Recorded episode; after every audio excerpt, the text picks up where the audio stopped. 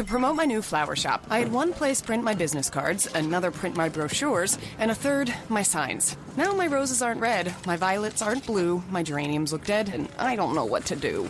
Staples can help your business stand out with signs, banners, and brochures that are a true reflection of your company. And now at Staples, spend $50 or more on print and marketing services and get $5 off your next in store purchase. Now my business is blossoming, and I'm spending less green. Exclusions apply, in store only, and 62318. Blog Talk Radio.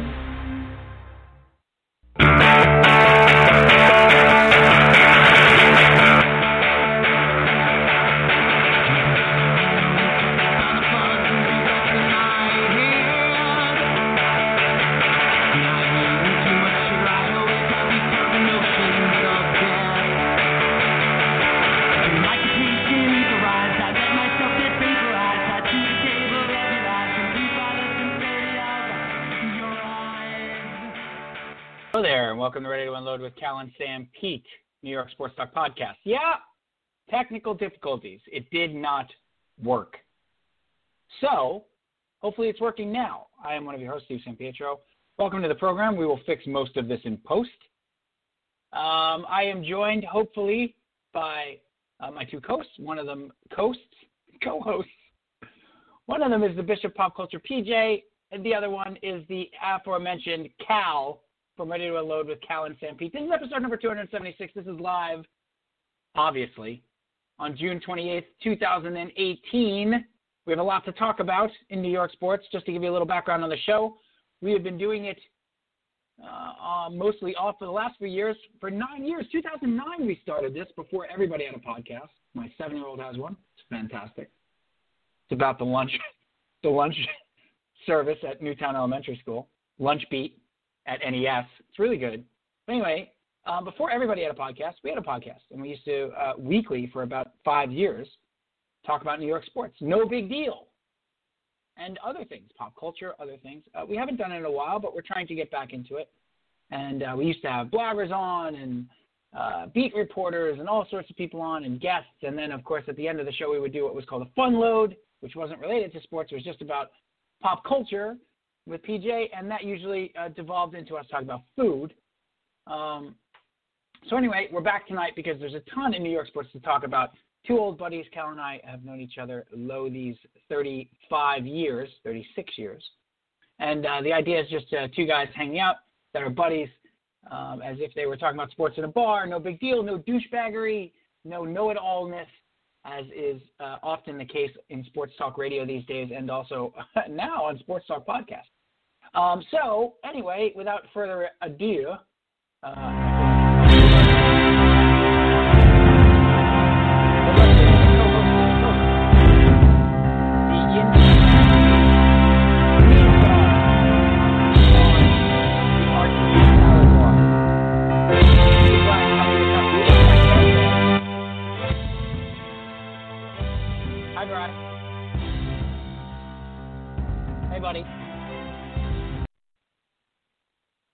Are you there?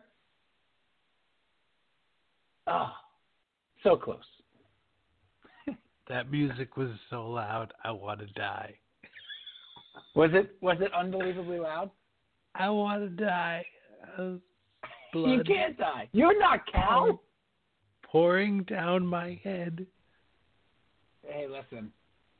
I can't tell because I'm on my phone now uh, through a Bluetooth headset. Don't touch So the good job, everybody. Don't touch the buttons.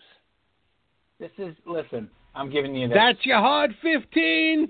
No. Hard 15.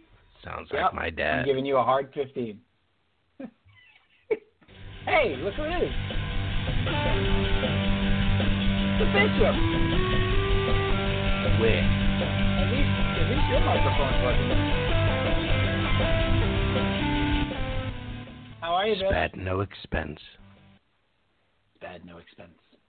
Spad no Um, no, Some, yes, that's what someone pointed out to me. Someone pointed out to me the other day. He says spared no expense, and then they hired one guy to write ten million lines of code. so the whole you spared some expenses. I feel like spared a lot of expense on the tech. You cut a few corners. I feel like. locking mechanisms on the doors. Spared no expense. there was that's funny you say that because there was just a uh, a rewatchables, which is the the really great Simmons podcast. Um, you know, on the Ringer, which is, by the way, we did in the Fun Load probably about 15 times. Um, they, I mean, it's it's one of those um, public domain kind of things. It was like a great idea that somebody was eventually going to do, Mhm. um, where they basically just get you know get so naturally, a we bunch did of it people- first. Yes. They get a bunch of people together who love a movie and they just talk about its rewatchability and Sure. do it like with all sorts of categories and stuff like that, like, you know, half-assed internet research and you know, who if they cast it this way kind of thing. It's it's really fun. And they just did one for the rewatch or uh, for Jurassic Park. And it was fantastic. And they said like spared no expense is like the best line. But you, as you a- accurately point out, they spared a few expenses. Spared all the expenses. They had one. They had one guy. You had one job, Phil. The fattest guy not- you've ever seen can sneak over to the top secret incubator. Right. He's got no problem. He drives right over. It's Newman, for God's sake. He's in a mail truck. He drives He's right more- over there. Seriously, he's more conspicuous than Obi Wan shutting down the tractor beam. He, no one sees it. There's no I don't think you cameras. boys can help. There's no alarms. Just an old man in a planet, in, a, in a moon, in the most sensitive area of said moon, of the space station, just by himself. And Right. there's two guards, and he throws a pebble and gets away with it. Right. His only He danger a- is he- two two really distractible guards. Right. He he throws a force pebble and gets out of it.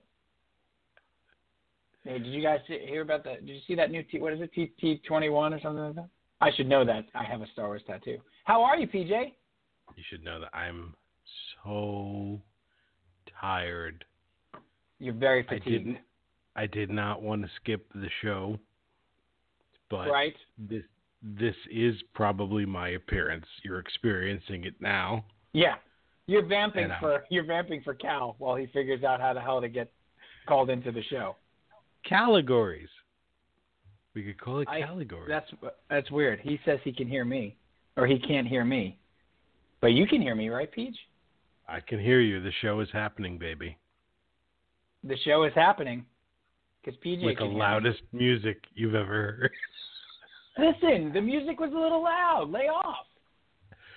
You It went to see so- Hamilton last night. Are you in a Are you in a post Hamilton uh, haze? I'm going to go out on a limb here. I'm going to take a unique position. That was my son sneezing in the background. I'm going to go out on a Nice. limb, Is that your unique position?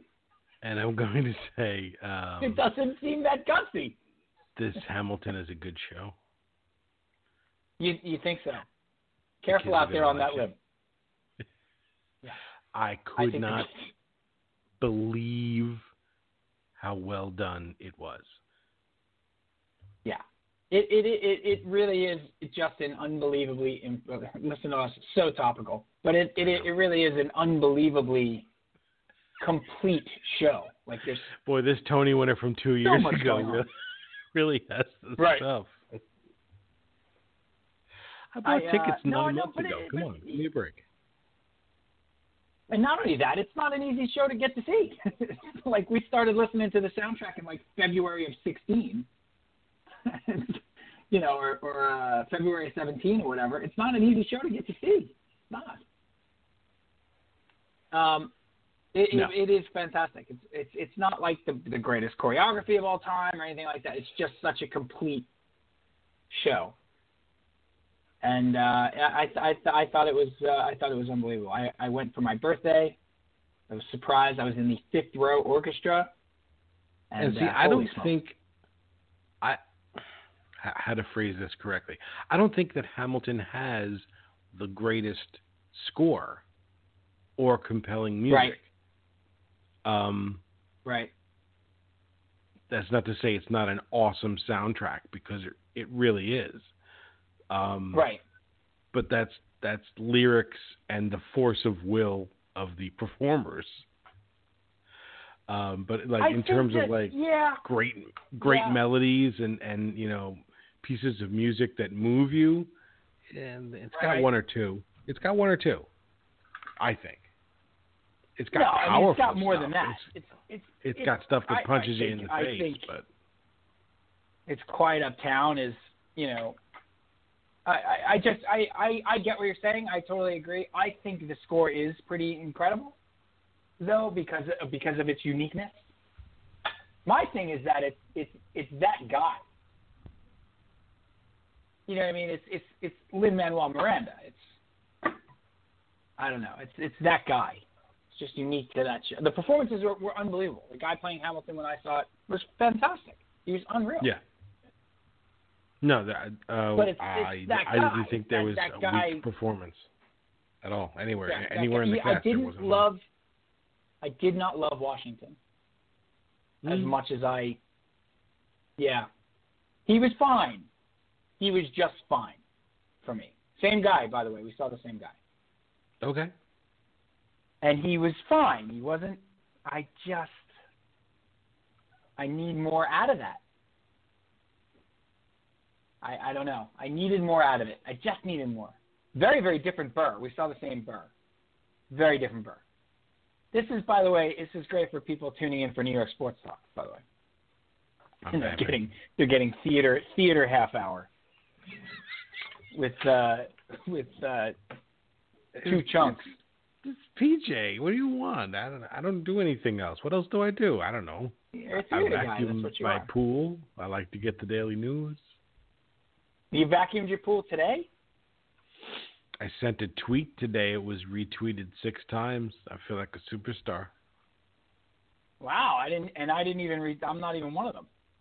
Oh, Usually, Get- I'm get good for the- one retweet for you. get, get on the bandwagon. Uh, well, congratulations on the tweet. That's great. That's really that's really good news. Um, listen, you, Two old guys drinking go- coffee. Hey, congratulations Right. on that tweet. right there we do. Sound like two ridiculous old men drinking coffee. Hey, congrats on the tweet. That's a great job by you. Congratulations. Congrats on the tweet. Um, before we let you go, though, I know you're exhausted. Let's just see if Mr. Brian Calneva Calpino Caliente is here. Is he here?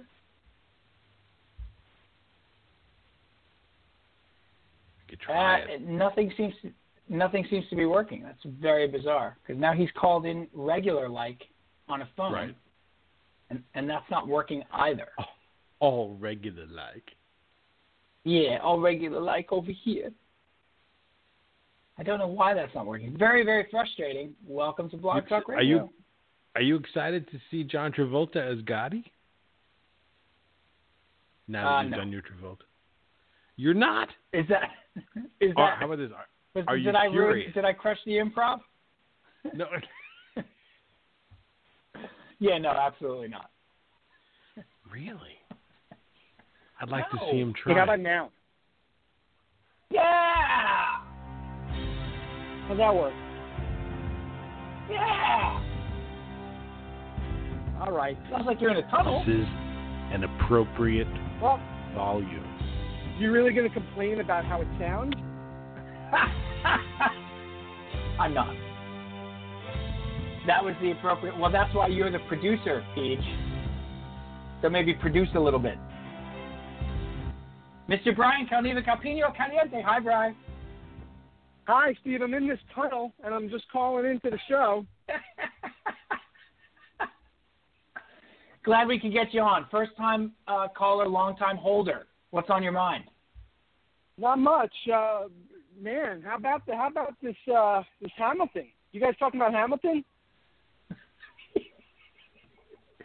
Yeah, Darryl Hamilton. Yes.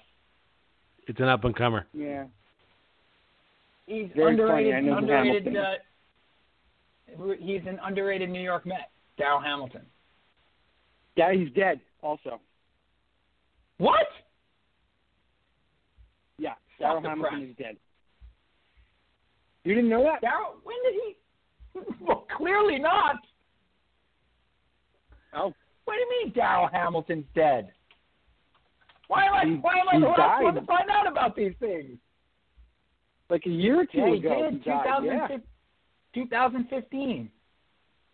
three years. What yeah. did he die of? He, I don't know. He was on the MLB network, and then and he passed away suddenly. I'll say he was 40. Hmm. He was 51, Right. or he was he was 50. 50 years old. What'd you do? No, Oh boy. it was sad. Oh, time. Cal, it, it was not good. At 4:45 p.m. on June 21st, June 21st, 2015, Hamilton and girlfriend Monica Jordan were found dead in Texas. Oh, not that's good. right. That's Yeah. right. Boy, boy, we really brought the show to a screeching halt. How are you, buddy? Good, good, good. Uh, what? How do I sound? In a tunnel? Pretty bad. No, now you sound good. We're gonna have to. Let's just make the. I mean, I'm on a phone too. All right. I'm on my I'm on my cell phone too because nothing work is working with Blog Talk Radio to actually uh, dial into the show. So good job, everybody. It's great. I'm, I'm glad I've been paying for it all these months.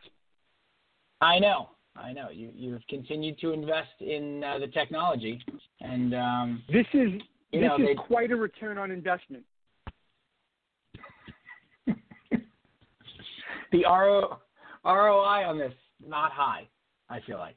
No, it's a it's a net negative. let's like Daniel Murphy.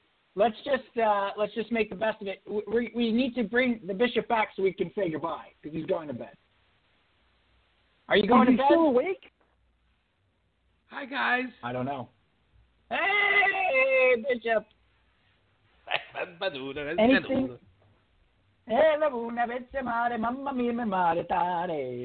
Hey, la buna bezze mare, mamma mia, mi mare tare. Any uh, any had- pop culture you want to drop drop on us before you leave? I had tapas last night. That was delicious. So of course it's related to food. Uh, you- I've been ri- I've been writing. You guys haven't spoken to me in six months. I've been writing, Okay. uh, and that's been fruitful and frustrating. this feels this feels a lot like having you back on a late night talk show after you know after a while and you Six like months. have it, do you have anything to promote like you have something coming up Uh, I'm going on tour. Going on a tour of colleges with my daughter. That's coughing in the background. not quite not quite the college tour that we usually think of when when we're a guest on the couch of a late night talk show but that's cool I think those those days might be behind me. Yeah probably oh, let's mute up let's mute it up mute it up there you go Muted. Um, muted. sorry, we were FaceTiming Peach because we have to see each other's faces in order to do the show. We have to. Actually, in order to live. You're very handsome, also. I am not. Uh, you should see Cal. He's lost 35 pounds. Are you fit and trim? That's that's not a bit. I'm getting there. He's lost 35 pounds. Um, I went the other way. I gave up. Uh, I gave up meat. I think some of you know this, and some of you don't. And uh, found carbs. So um, I'm adjusting. Big adjustment. But you gave you gave up meat voluntarily, or Yeah, are you trying something? I'm uh, trying to give up meat. Okay. Very good. Okay. All right. D- And you, but you one- replaced the meat with carbs. Yeah. didn't mean Seems like to. a I woke- terrible plan. Yes, it is. A little, little too much Well, of the bread could and the cereal. Yeah, Mm. and the bread and the oil. By the way, so speaking of bread and oil, while I have you guys here, I talked to our good buddy Dan Antonello back from his honeymoon in uh, Italy, Congratulations, and Dan. uh, yeah, great, great trip. Um, he and his uh, wife uh, Shea, uh, wonderful trip because she's an unbelievable planner. She's great. So like Dan tell, teases her all the time that she was born in the wrong era and she should have been a travel agent in like 1982 with like a really smart short haircut, you know, that's probably frosted tips kind of deal. Um, we were thinking Ann Jillian and Mr. Mom, that kind of look. And, like Markie um, Post. Like Markie She's Post. like- there it is. She Thank can like you. really work the binder. In other words, she she really makes that That's right. binder work for her. but she should have been a travel agent because she's she's amazing at putting these trips together. So they were all over Italy. Here's one of the big takeaways. I asked Dan in our conversation for five big takeaways. Here's one of the big takeaways.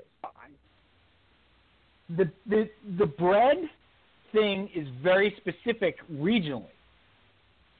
Right? So like they're very rigid with how they make their food and certain foods in certain regions. And so like this type of bread in this region like just like doesn't have salt, say. Like they make it a certain way, they've been making it a certain way for 3,000 years. Right. You don't put the salt. What do you want? You know, Neapolitan bread? Like you, you, you would mess up everything Right. Sure. if you were to put the salt in the bread in this one town. And nobody, no matter where you go, dips the bread in oil. That's an entirely American thing. And like they lose their minds if you do that. They're like, "What? What? what what's going on?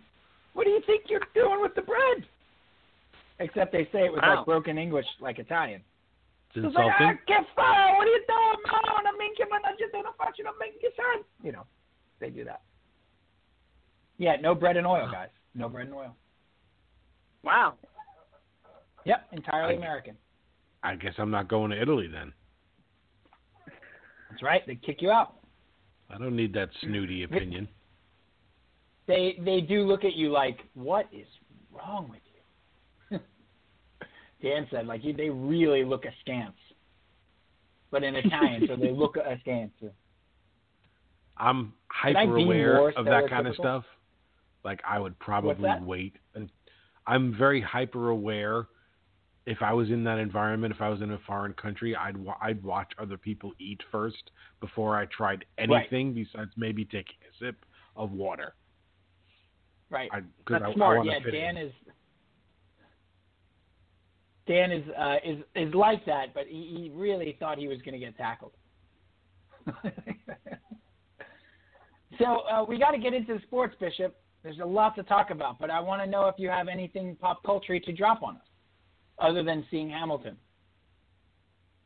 I gave up meat. And you gave up meat. Yes, that is not pop culture reference, though. The Incredible sequel was very good. You saw that. Ooh. Of course. That's not what I heard.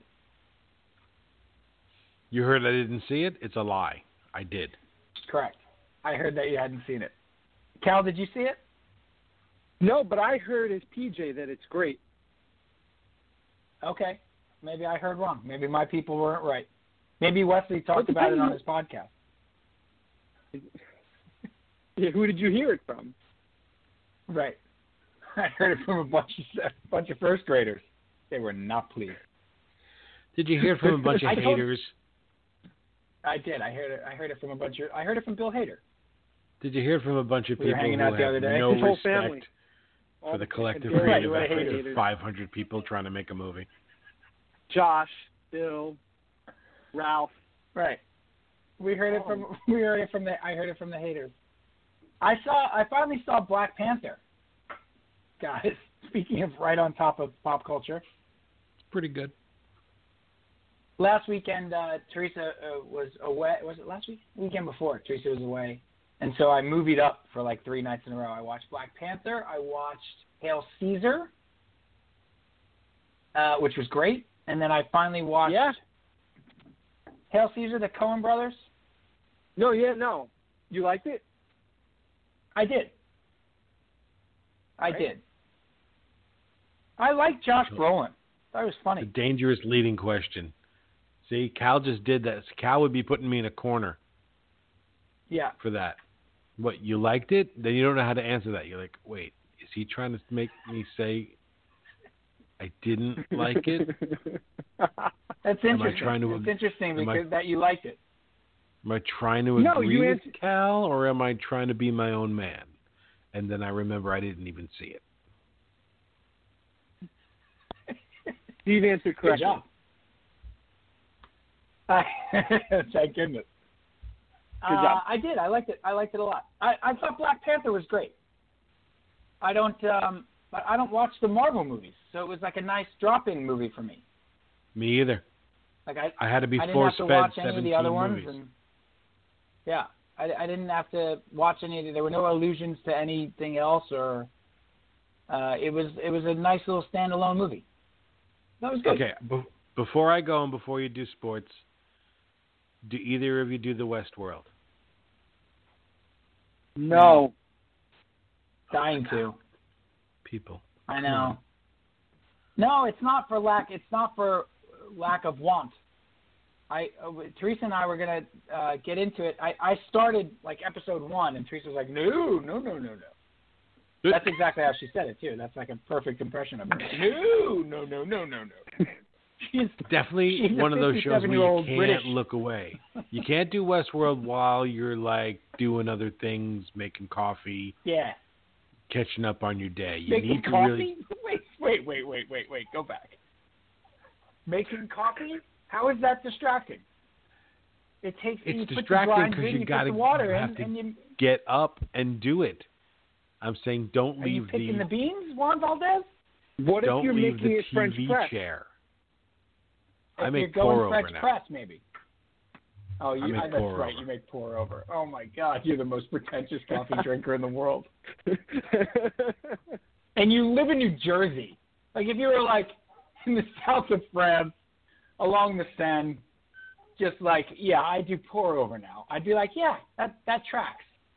You're in Freehold, New Jersey, and You like that. The, the coffee is treated. It's treated as if you're uh, uh, is somewhere in Venice on a boat. So you like On a that? then? gondola. You so you like coffee I then? What? You like I, that? I like coffee. I like it. No, you're you're too big with it. It's too much. Get a Pour of over coffee in that coffee. house. The Keurig? Cor- Keurig is terrible. Pour Yeah, over I- coffee is so superior. Also, I double filter. I, oh my god. Paper Do you filter look and down on those filter. of us that use the Keurig? No, I'm just heavily promoting this other thing which tastes better. That's all. Okay. All right. How long does that take to pour over? You boil water, you pour it. It takes Why you gotta be a jerk? no. It takes no more time than a French press or a Mr. Coffee. What do you pour? What are you pouring it over? You pour it over the grinds. So the grinds are over the cup, double filtered. Double filtered gravity system just pulls the water straight into the carafe. And you're making a pot of this? You're not doing it by the cup? Either depends on who's awake. Oh wow. I don't even know what goes on. As oh, as always, eight years later, I still have no idea what goes on in that house in Freehold. It The point is, the point is, don't walk away from Westworld to do other things, be it coffee or laundry Be it your- um, You fancy pour over coffee. you know when somebody says don't you know don't don't pause it, I'll be right back. You can't do that. Right. That's a mistake. All I'm saying. That is all I'm saying. That's There's really nothing that you could do. Don't pause it. I'll be right back. Other than like, I don't know, Shark Tank. I feel like Well, Shark how Tank's about- the only thing in our house that is. Don't pause it. How I'll about- be right back. How about a show you really don't care about, but you're watching it because you, your your spouse is watching it and you like your spouse, so you don't want to be too we much don't have of a any jerk. of those. But you're like, I'm totally Too much of a disconnected to this jerk. show, so don't pause it. I'll be right back. I'm just going to build a model airplane with my son. Like Vanderpump Rules? I don't even know what that is. Yeah, that's one. That's the show. You like that? Yeah. That's the one you're talking about. Yep. Put that on the list of Cal saying, "No, no, no, don't pause it. I'll, I'll be right back. I'm gonna go do No, our taxes." What is it? Bam, bam, Bamble, Bamble Pump. What? Uh, it's Vanderpump Vanderpump. Rules. Yeah, that's it. It's Bamble Pump. Vanderpump. Vanderpump. Okay. Vanderpump. Bambi, Lisa Bambi Vanderpump. Pump rules. It's a And- reality show on Bravo. What do they do? Wait, wait. What do they What do? channel is it What, what do the millennials? What do the millennials do, PJ? That's what they do. Hold on. Chill. Go back. What Yeah. channel is it on?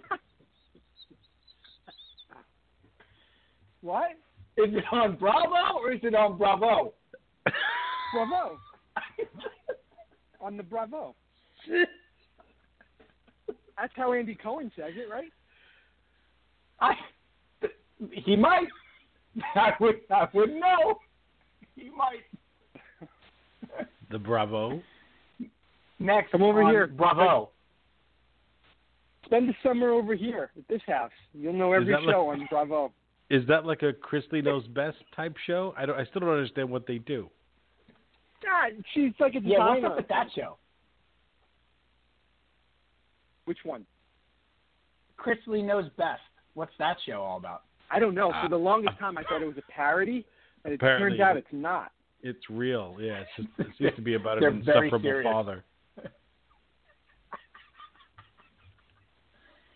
I, and not that it matters, but uh, well, no, I won't do it. It's just I, I've seen the only thing I watch on Bravo, which is what it's called in my house. Bravo. We're a New Hope. You're talking about Yeah, Bravo? it- well, if I lived in Bravo.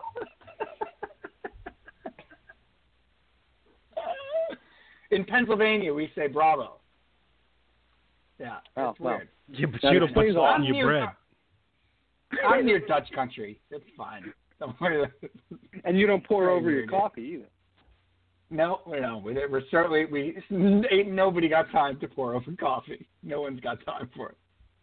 The, the I got a coffee maker. I, I don't use a Keurig. I got a coffee maker. I make a pot of coffee in the morning, like John Wayne, a pot of John Wayne American coffee. That's what I do. Twelve cups. It gets drunk throughout the day. You make it over All a right, campfire. that's it. That's just right. It's a metal pot. I build a fire in in my kitchen every morning. Now Wesley builds it. Now it's good. I don't have to do it anymore. Son, did you start the fire? Yes, Dad. Um, uh, no, we don't watch Westworld. We we are hoping to this summer because they just finished season two, right? So we, we should be able to do that. They did, and it's one of those shows where, as you're watching it, you start thinking of the other people who would love it, and your name came Right. up, as did as did uh, um, Scotty's. Yeah, you, I made the list. That's that's nice. You're in the show? I am in the show. You're not I'm not in that big one. gal. I'm not in that one. I would have told you had I booked a, gig on Westworld. That would have came out Loose, at some point. loosely inspired by the film with uh, Yul Brynner, if you'll remember. Yes. I did not know that until I? I heard that talked about on other podcasts. Yeah, That I did not know that film. I don't know the work of Yul Brynner outside of The King and I. Right. well, it, That's all I know. Did he? it, it's Did he do anything else? Crichton's. Yes, he did. It, that's Michael Crichton's first swipe at uh, at a Jurassic Park idea. It's about a you know theme park that goes out Oh, of okay. control. Right. So, well, no spoilers. Please. Loose, like I said, loosely inspired. They took Right. the Westworld idea of there's a you know a cowboy theme, the theme park, park. and Right. it's AI and, and and robots interacting with people. Dot, Alan dot, dot. Iverson's in it. Start the show. Dot dot dot. And you got a show. I'll All right. Vanderpumps. I gotta go. Okay. I want you guys to sleep. have a You sound wonderful so show. We have vamped for Thanks. 45 minutes. You- If Dr. E-Ray is have to listening, and he is pissed. he has put a sports super fatwa pissed. on us. He has put a sports fatwa on us. Is right. Uh, okay, pal. Get some sleep. Next week uh, you'll be fresh as a daisy, ready to go. And I'll send you flowers. Yeah. Sweet dreams, right. Good night, TJ. I love you madly. Night, bud. All right, that was the bishop, and now uh, 42 minutes into the proceedings. 42 Everybody- minutes. Everybody that's been waiting, you know, six months for us to come back and do a show, this is exactly what they were looking for. What's 42 minutes? Really? Right? So, some technical difficulties, some vamping, no sports whatsoever. What? I mean, not even close. Not even, not We even an about a. Broadway musical, an HBO series, coffee, bread in Italy. Like, not even close. It's not like we were right around sports. We made a couple of sports No. references. Very little. I brought up John. We discussed Hader's how- that was it. Right. We discussed how Darryl Hamilton is the victim of a murder Yeah. suicide. Good job, How everybody. he was murdered, right? Yeah, great, great Yeah. job. Uh, that's been the only sports thus far. is a name drop of Josh Hader, an obscure lefty reliever Oh. for the Milwaukee Brewers. I said Allen Iverson in there. All right, You did. let's get So to I think we're good. Yeah, I think we're good. Good night, everybody. That's a wrap. All right, let's get to the sports, dude. The segue music is on. We have segued. Hi, Cal. Hi, Steve. So uh, here we are. I have the New York Mets in the A block and the New York Islanders in the B block, but I want to flip it. I want to flip it because the Mets are a like deeper you dive. We have about probably about an hour left before you and I fall asleep. I feel like it's a deeper dive with the Metropolitans, and right now there's a crisis at hand. Uh, John Tavares. So why don't you set the scene for us, Cal? What's happening? You're half French Canadian. I am no quarter quarter. That's why I say it like that. Um, Yep. So John Tavares is a uh, he's scheduled to become an unrestricted free agent in 48 hours, approximately. About yeah. We're, we're maybe 49 hours and 15 minutes. Um, John Tavares of the Islanders is going to be an unrestricted free agent, which means he can sign with any team he damn well chooses to. Um, but before that moment, he still has an opportunity to come back to the Islanders for an extra year. So the rule is you can re sign with your current team for a maximum of eight years, or you can go sign with somebody else for seven years. If you get to that July 1st date, the eight years is off the table, and the Islanders become just like every other team. So John Tavares, who has um, this is like two years in the making. We go back about two years. We knew this was coming, and he never never really talked contract negotiations with the Islanders. It was always let's play it out and see what happens. And we finally got to this point. The week before July 1st, he gets to talk to other teams, sort of gauge the interest around the league that there might be.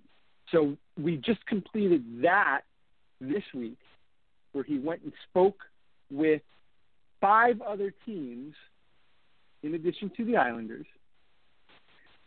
And now we're at the point where we're waiting for him to make his decision. Um, Islanders Nation, is that a thing? Can we say that? Sure. I, I hate I hate to use the nation, but uh, the world of Islander fans is holding their breath. I think everybody is holding their breath in one way or another. Either you are desperate for him to stay and will be devastated if he leaves, or you're okay if he leaves, but you really want to know what's going to go on with this team. So everything is sort of bottlenecked right now for these next, you know, 24 to 48 hours, waiting to find out what the decision is going to be. So this is the Islanders' version of the decision. Team set. well done. Um, couple things to add, if I may. Please. One of which is we have been informed that he is going to let the Islanders know his decision tomorrow. So he is he has said that the reports out tonight are that it's down to this is pretty wildly speculated, but it's down to the Islanders and the San Jose Sharks, and he is going to let the Islanders know tomorrow um, what his decision is.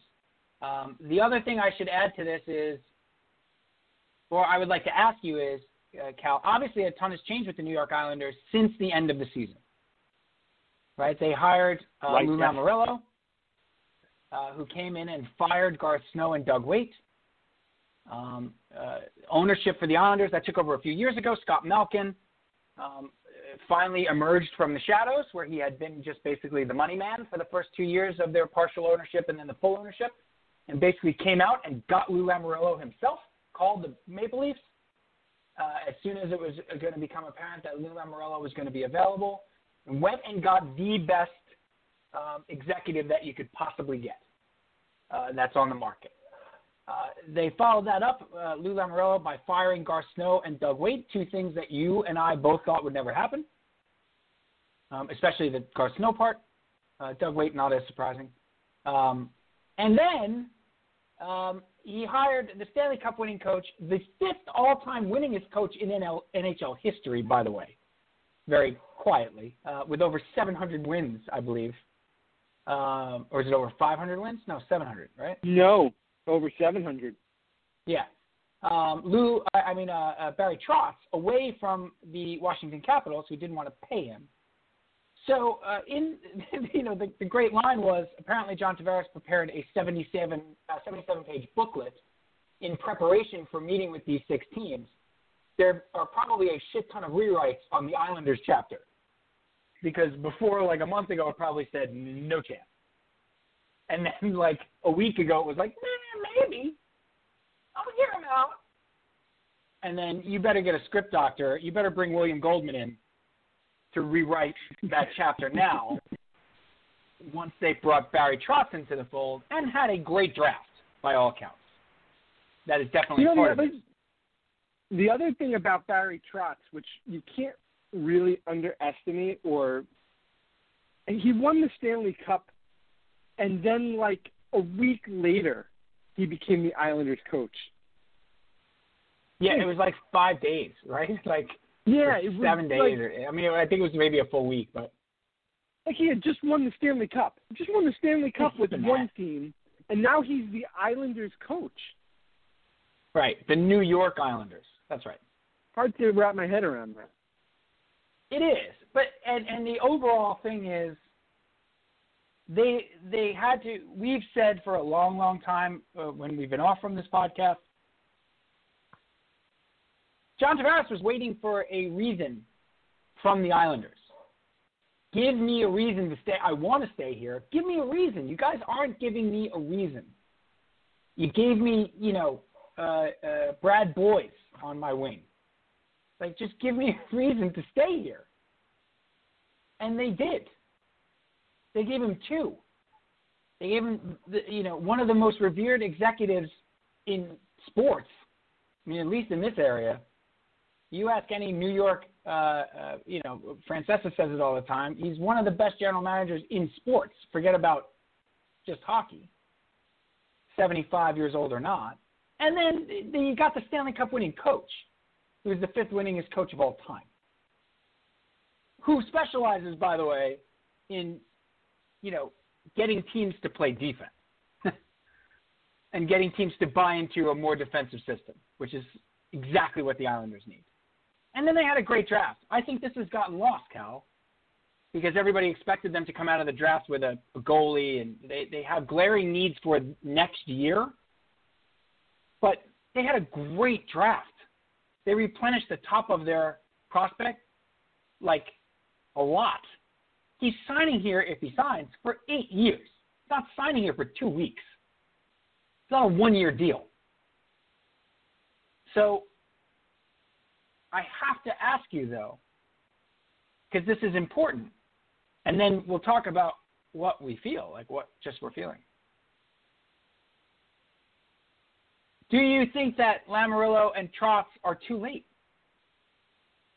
You felt all along that he was going to sign back, and now we made it to the to the uh, the the courting period, the courtship of Eddie's father. We made it to the courting period that he's allowed. By the way, Cal, there was no chance he was going to bypass this. None. He is a union guy. He is a players rep guy. This was really fought for hard by the NHLPA in the collective bargaining agreement that free agents get this time to field offers so they can decide to go free agent or not.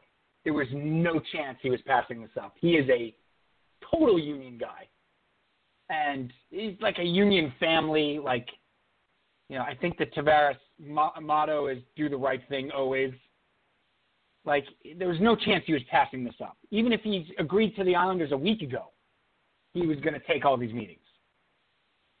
So this is not a surprise to anyone. Shouldn't it? You know, the union would lose its mind if he had signed before this. But do you think they've done enough, Bry? Do you think they've done enough? Well, I yeah, I think so because, like you said, I I have thought all along he was coming back, even when it was Garth Snow and Doug Weight in charge. I thought all along he was going to come back. So replacing them with Lamoriello and Trotz can only help. Right? Right. The other thing that we know about Tavares is that he's fiercely loyal. Right? I think we know that about him. No, absolutely. Absolutely. I think we yeah, I think we know that about him. So I think I think the Islanders, everything about the organization, the fans, the history, just I think that means a lot to him. And right. I think before it was Lamoriello and Trotz, I think he would have been extremely torn with his loyalty to the Islanders or getting out and going to a better situation. And I think, and I was always under the impression that ultimately loyalty would win out for him. Maybe at the expense of him never winning a Stanley Cup. That's how I always felt. Now, with Lamoriello and Trotz, he doesn't have to choose between loyalty and winning because he could do both. He's got an opportunity right. to win here. You know that you're you're bringing in a Hall of Fame executive and a future Hall of Fame coach You've got a new arena going up in a couple of years. You've got a, a whole host of prospects and young players that are on their way. Even if he signs here, they still have money to improve the team now. It's a good situation. This is not, um, well, if he stays with the Islanders, it's only because he, he feels bad and he's loyal to them. It's not bad anymore. The Islanders are right in the mix with any other team that he's met with. That's what I think. yeah, I mean, I think I, I don't disagree at all. I I do think though that had they not replaced Snow and Weight, I think he was gone.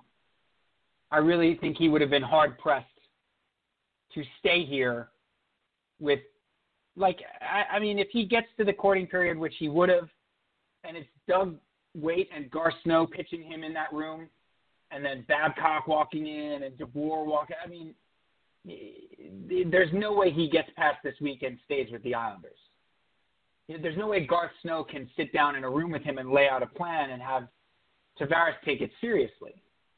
I think that, you know, Lamoriello laying out a plan and Trotz saying, here's what we're going to do, he can take a lot more seriously. Plus, plus the other thing, Brian, that you really spelled out quite well was it's like he's going to a new team. I mean, the only thing that is the same about the Islanders are a lot of the players. It's an entirely different situation. He's going to a new coach, a new GM, he's getting back to Nassau Coliseum for 20 games next year, and the year after that, they will play every game in Nassau Coliseum. Right? So he gets back to Nassau Coliseum, which is where he wants to play, while Belmont is being built. And then in three years, he gets a new arena that he gets to open as the captain. So it, it is, and uh, you talk to the prospect pipeline. Yeah, there's some good prospects. They put some better prospects, but two of them have already arrived. One of them just won the Rookie of the Year and won the Calder. And he's here, like he's on the team. So you know, and and another guy just scored 40 goals on his wing and is and is really good. Like, oh, we got to get Tavares a winger. Yeah, well, one of his wingers scored 40 goals.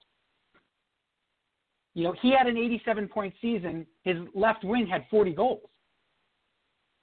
Trouble with that team is not the forwards. You know, so it's like he's coming to a new team. All that said, I have a I let's get down to brass tacks, Lamar. What's the job? Uh, as uh, the famous uh, Lili von Shtupp once said.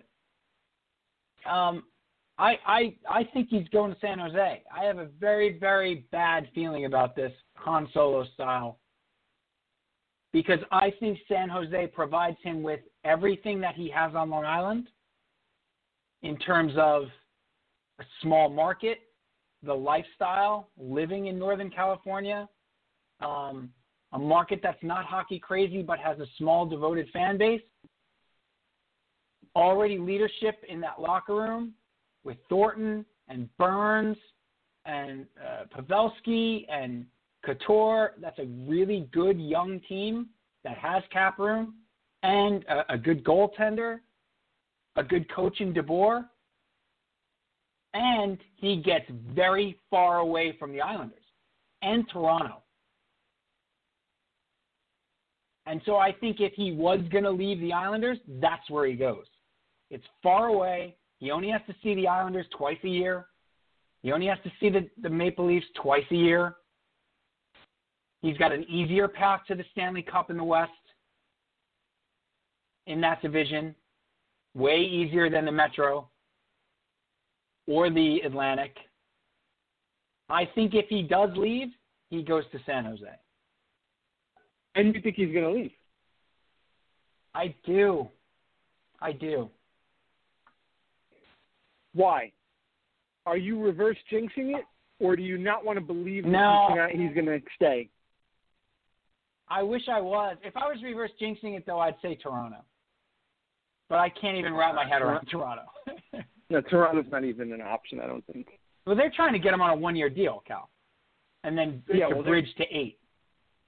Well, the the thing about that is that it's sort of, it's not.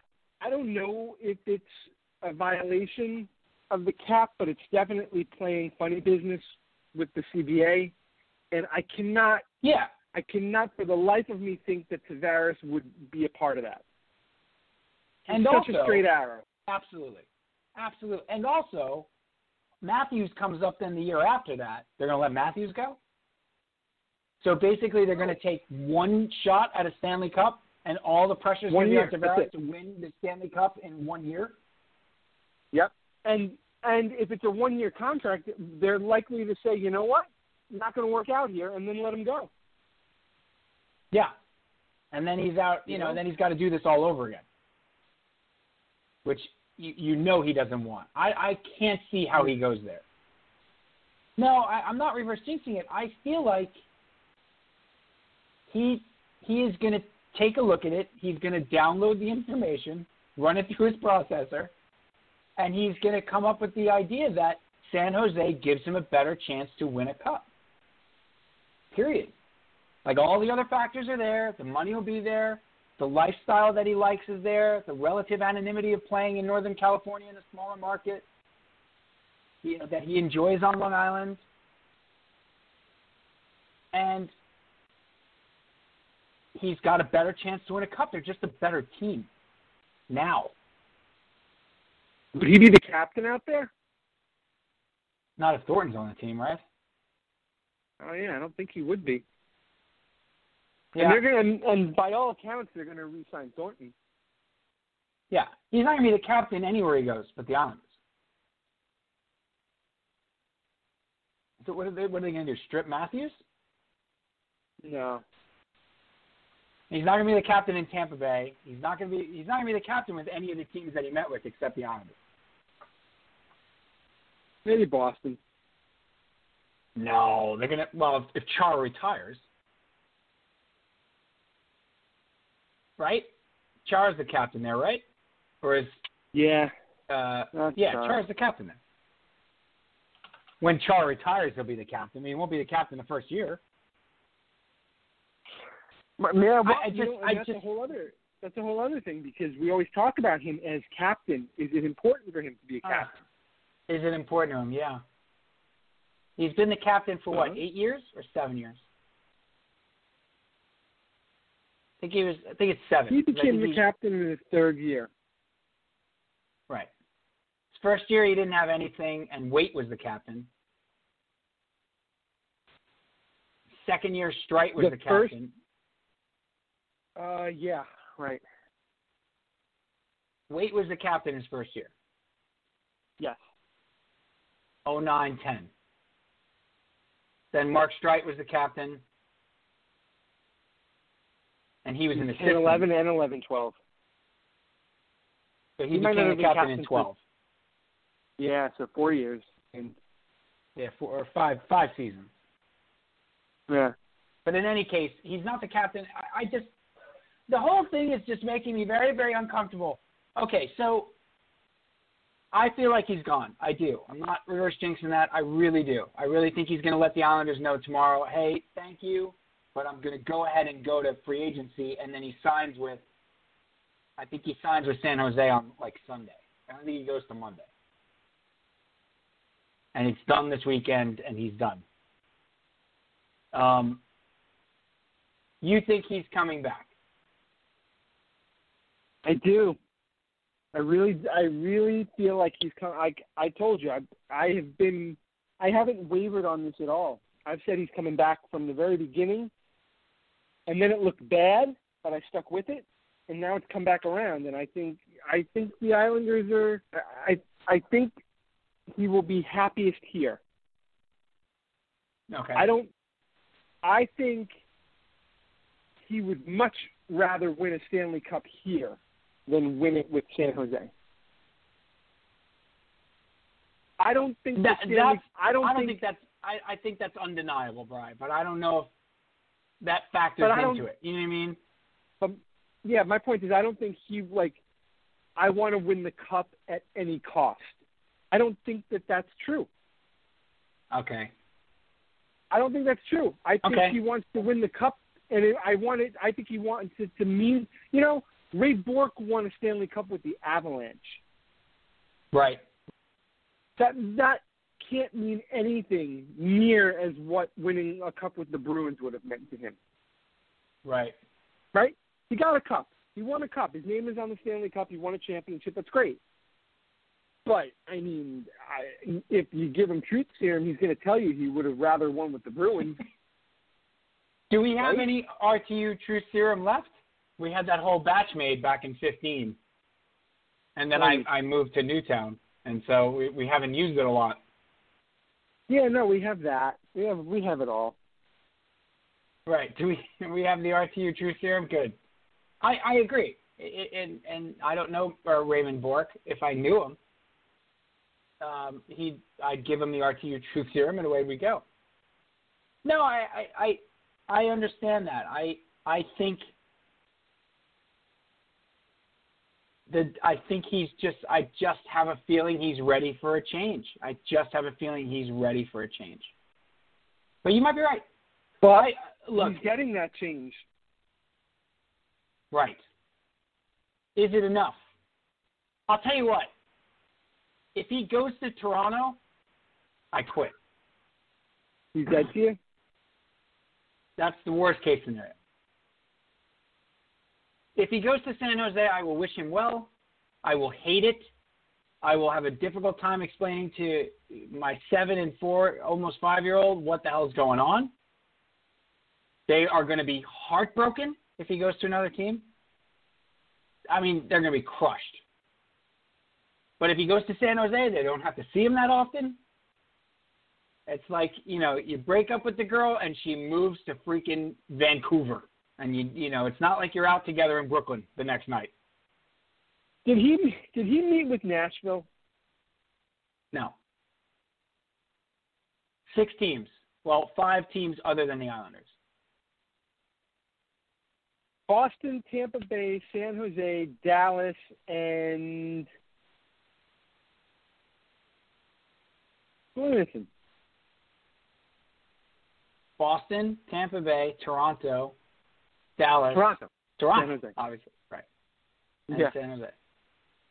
I think Tampa Bay would be the worst case scenario for us. No, Toronto. They've been pining for him for nine years. They've been telling us what what Yeah, a but- shitty organization we have for nine years. They're unbearable on Twitter right now. They're unbearable. They are, but Tampa would be so good.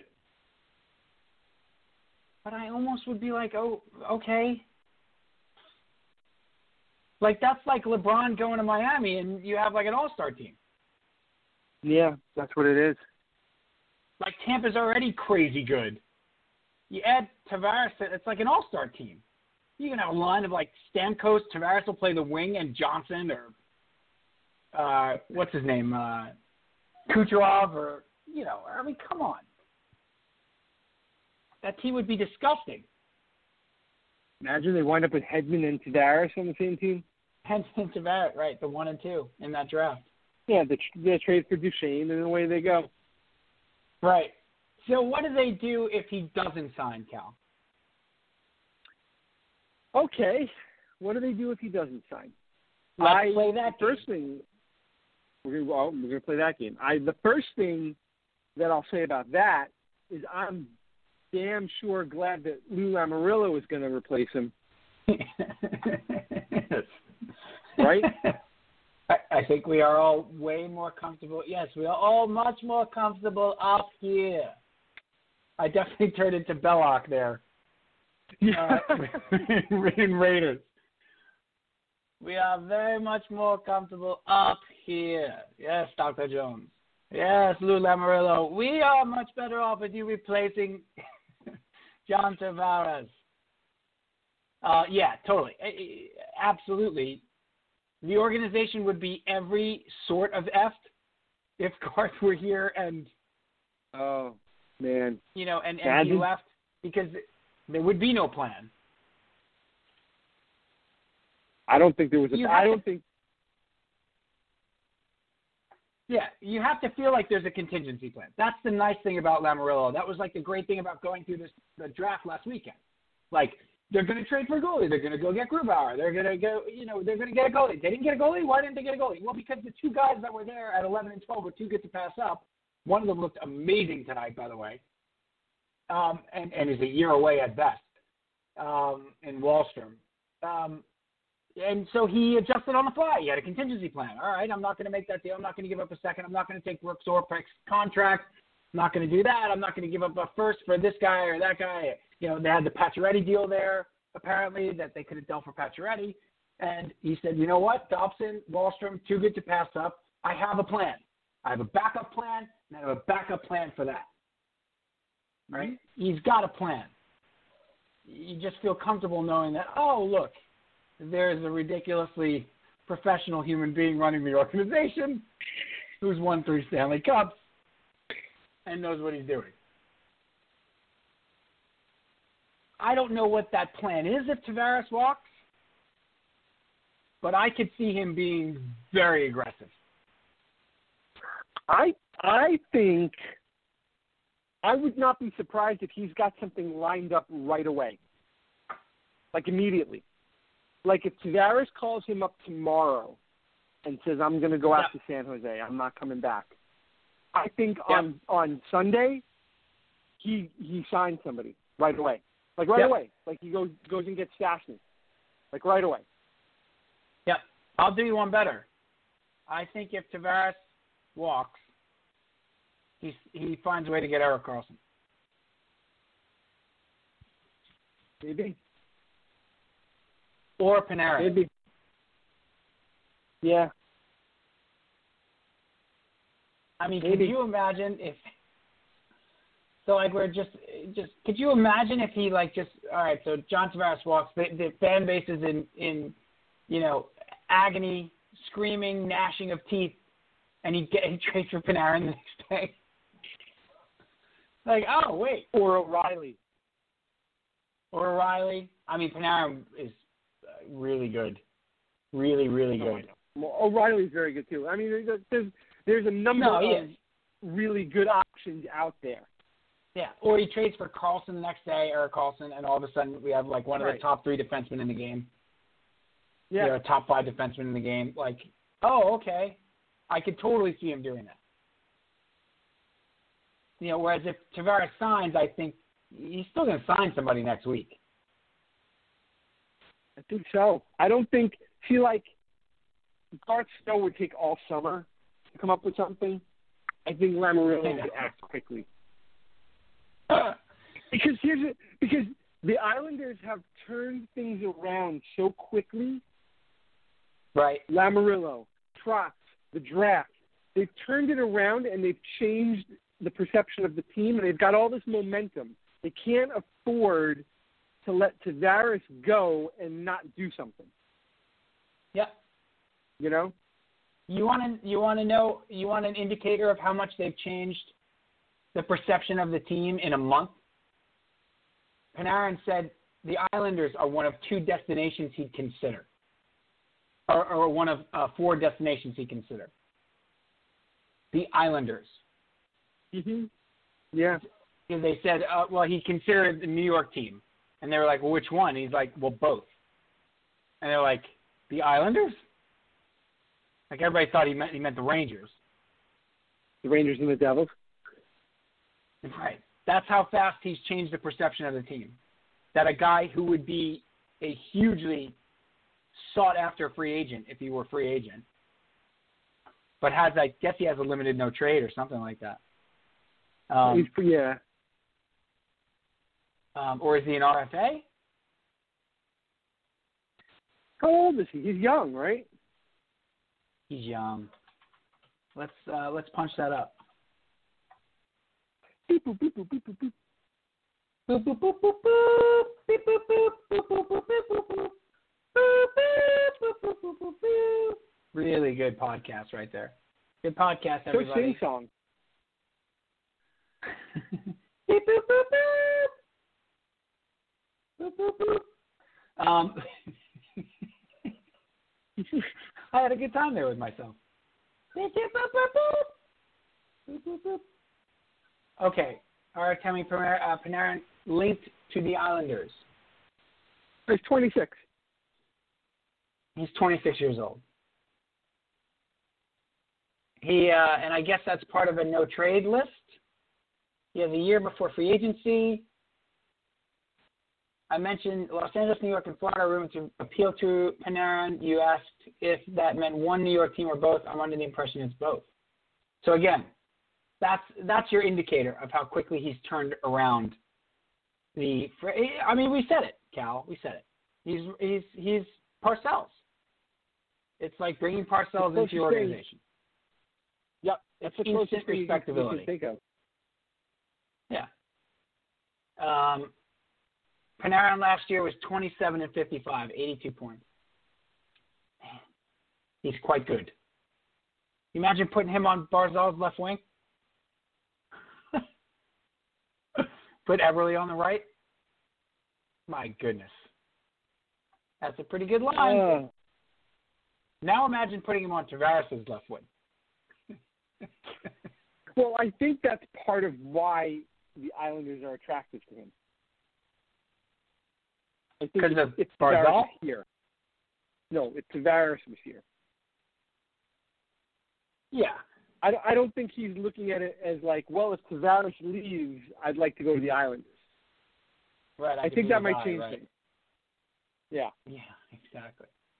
Well, listen, we'll, we'll know tomorrow. I, I mean, I, I don't feel great at all about it.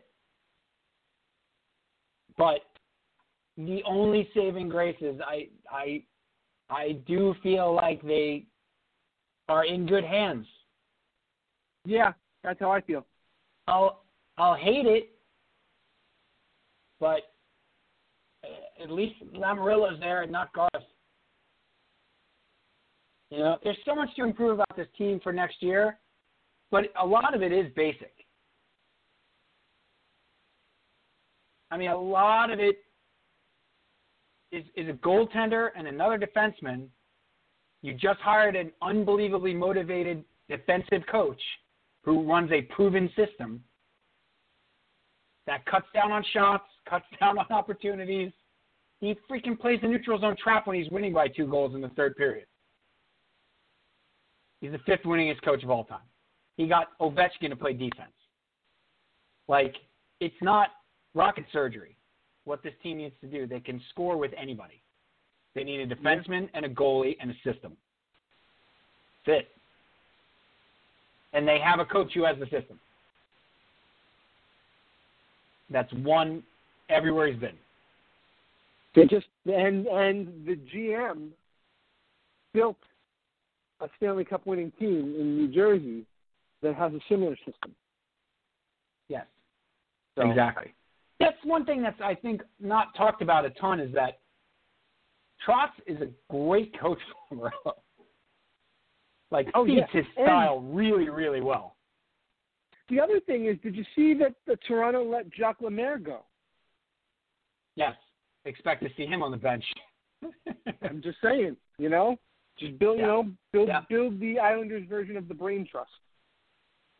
Right, but uh, but uh, you know that's a that's an important distinction or or an important thing to uh, point out, Cal, is that Trotz plays a system that Lamoriello knows how to build a team for. Right. You know, if you probably went around the league, you know, in those years that Trotz was in Nashville or whatever, or if Trotz had been available when Lamoriello took over Toronto, you know, who's he going to look for, Babcock or Trotz? Yeah. the guy who fits his mold more? But you know what, Cal? I had no idea Tro- uh, Babcock was such a dick. He's not liked. Like that is one thing that's come out of this. Like Yeah. He's you know, Chelios and Commodore and like all these ex players talking about like how Babcock may turn off Tavares because he's such a jerk. he's really he's very much like uh, Mike Keenan, from what I can tell. Okay. Yeah, yeah. You get a you get a real big short term boost out of a guy like that, where he comes in and he holds everybody accountable, and your feet are to the fire, and you're kind of like, all right, let me make sure that I stay sharp. Right. And then that wears very quickly on you where he can't be a long term option. And I think he's in like year No. three or four right now over there. They just finished year three.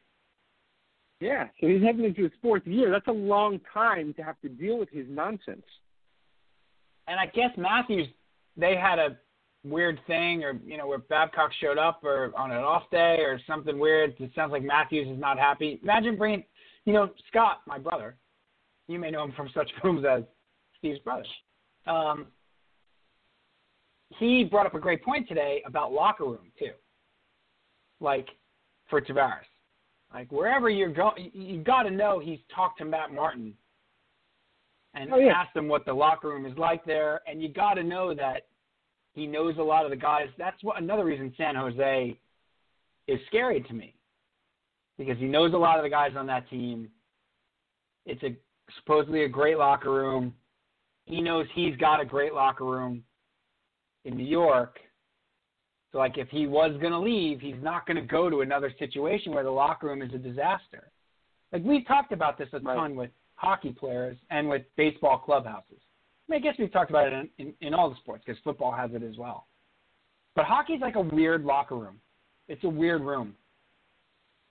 They're, they're you know, the, the the players are a little strange, and there's like a. I'm finding it out firsthand. You know, not that I'm playing in an NHL locker room, but you know, guys that have just been playing hockey all their lives, it's just a little different. Um, and there's and there are also you know a lot of Canadians, a lot of a lot of Europeans. It's a it's a weird room. It's a weird room. It's a melting pot. That's for sure. Yeah, a, a French Canadian melting pot. It's a weird Yeah, room. it's a fondue. It's a fondue. Thank you. We got there. We did it. it is though. It's it's a, so the locker room chemistry is like a big factor to me. Like I don't think he's going to walk into Toronto's locker room right now because supposedly it's a mess. Yeah, I I just I don't feel like Toronto is even on the table right now. No, I, don't. I don't either. I don't either. Could you imagine though Toronto if they lose out on both Stamkos and Tavares? Oh, it'd just be so great. Imagine it couldn't happen to a, a just a jerkier fan base. Yeah, I just got to be. We've I don't it a like million- to wish karma on us though. No, I know, but they're they're just they're just they're all the arrogance of like the Yankees with like the history of like the Jets, Yeah, you know. Or I mean, they they have more history than the Jets, but they they haven't won since 1967, and they I mean it's just it's too much. they're yeah they're rough. that was a you know a great point that Howie brought up, like, uh, and Scott brought up as well, like going to Toronto, like you have no life. You're in a restaurant. Everybody there is. cr- It's like playing with the Yankees and living in the Bronx. Oh yeah, Like Yeah. you can't go any, you can't go anywhere and be unrecognized. John Tavares goes down to get a slice of pizza. Nobody knows who the frick he is. And if they do, it's like three guys who are Islander fans. You're like, hey, John, that's it. Like, it's not, you know, people are going to be coming up to his table asking him why he didn't pass on the two on one with Matthews. How could you take a shot there? What's that about? Sorry, had to do it. Had to get one in. Hey, when in Rome. Sorry. Sorry. Sorry. Uh, are we good on the Islanders? Do we want to? Do we want to take 20 minutes and talk about the Mets? Yeah, sure if you'd like. Got plenty to I, talk I got about. nothing to do. I got, I got nowhere to be, Cal. I got nowhere to be, baby. But right here, right now, All right. Jesus Jones style. Jesus Jones. Yeah. Yeah, Jesus Jones. You know what I conflated the other day? I conflated Jesus Jones and EMF. Jesus Jones and EMF. Ah, okay, I could see that. Right here, right now, and you're And unbelievable. Yeah. Oh. Nailed it. Oh, Goes. I mean, you really got it. You went after it, and you got it. You're unbelievable. Oh, that. Yeah, it's very that, well. There it was. It's very British that song. You're so oh, unbelievable. Okay, we got it, buddy. We got it. You're a Brit. We're we're hip to it. It's okay. You're so unbelievable. Do you remember I told you about when we used to cover Sponge in college? We used to cover uh, yeah. we used to cover 16 Candles. And Vols, Vols was the lead singer of my uh, my college band, and he used to sing uh, 16 Candles down the drain. We're so British, it's insane. it's like, guys, we get it. You're, you're on the young ones. We got it. Like, I got it. It's fine. It's so British in here. God, the most British fans. Excuse me. Um, so that's it on the Islanders. We wait until tomorrow. Um, uh, I don't feel great, Cal. I've said it a number of times. I would say by I'm the time people are listening to this, we'll have no we'll know what's going on. Yes. By the time this is downloaded, those It will already be outdated. thousand times, it'll already be outdated. Who is the captain if he leaves? I know who I think it is. Who is the captain if he leaves? Yeah, you like that question? I do. It's a good question. Um, Thank you. I worked on it all night. I think it's Ladd. No chance. Why? I think Ladd still wears the A. I think it's Lee. No, no, no, no. Yeah. Yep. I No. think it's Lee. Disagree.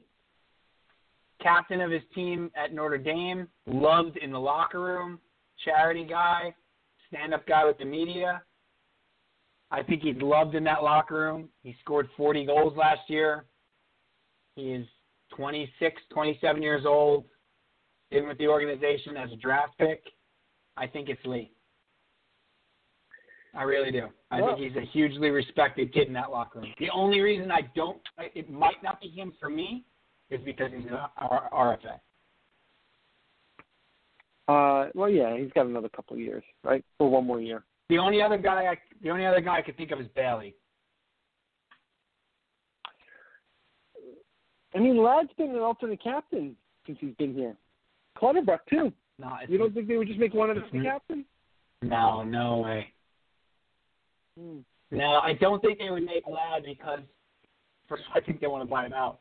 But second of all, I feel like it's such an albatrossy thing. Like he he just hasn't produced in the sweater. Like you got to Yeah, play well in the sweater. You have to. yeah. and Lee has. Lee, Lee has 75 goals in his last two years, Cal. I don't think of him as a leader though. I don't know why. I, I, I think the guys in that room do. I've heard that a lot too. I've heard that a lot about Lee. Remember, he Yeah. was the one too who came out and commented about the the billboards. Right? The ca- the captain didn't. Mm. Captain didn't say anything about him. Lee did. And Lee turned down money for his charity. Said, "I appreciate that, but that I don't Right, want that money that. that way. If you want to make a donation to my Yep. charity, please do." And they did. Like they, the Islander fans did a great job. And they did. Yeah, give him credit. but I think it's Lee. I really do. Well, let's hope we don't have to worry about that. Yeah, let's hope, let's hope that's not a conversation we have. You know, it's definitely. I would have said Leddy probably before last year, but Leddy's too quiet. Lee's a vocal guy on that team, Cal. Boychuk maybe too. Yeah, too old, maybe though. He's too old. I just think you want a younger guy. I think you want a guy that's going to be here for the next four or five years, as like a young in his prime guy. I don't know. I always thought I thought Lee, and also because he was the captain at Notre Dame, like he was captain of his college team, and Yeah. you know, football player and quarterback, and you know he's got that alpha. He does have like an alpha thing about him. I don't know. I like Lee. Maybe. I, I've really turned around a lot on Anders Lee. He's really good. What do you mean turned around? You didn't like him at, at one point? No, I, I just didn't know what he was.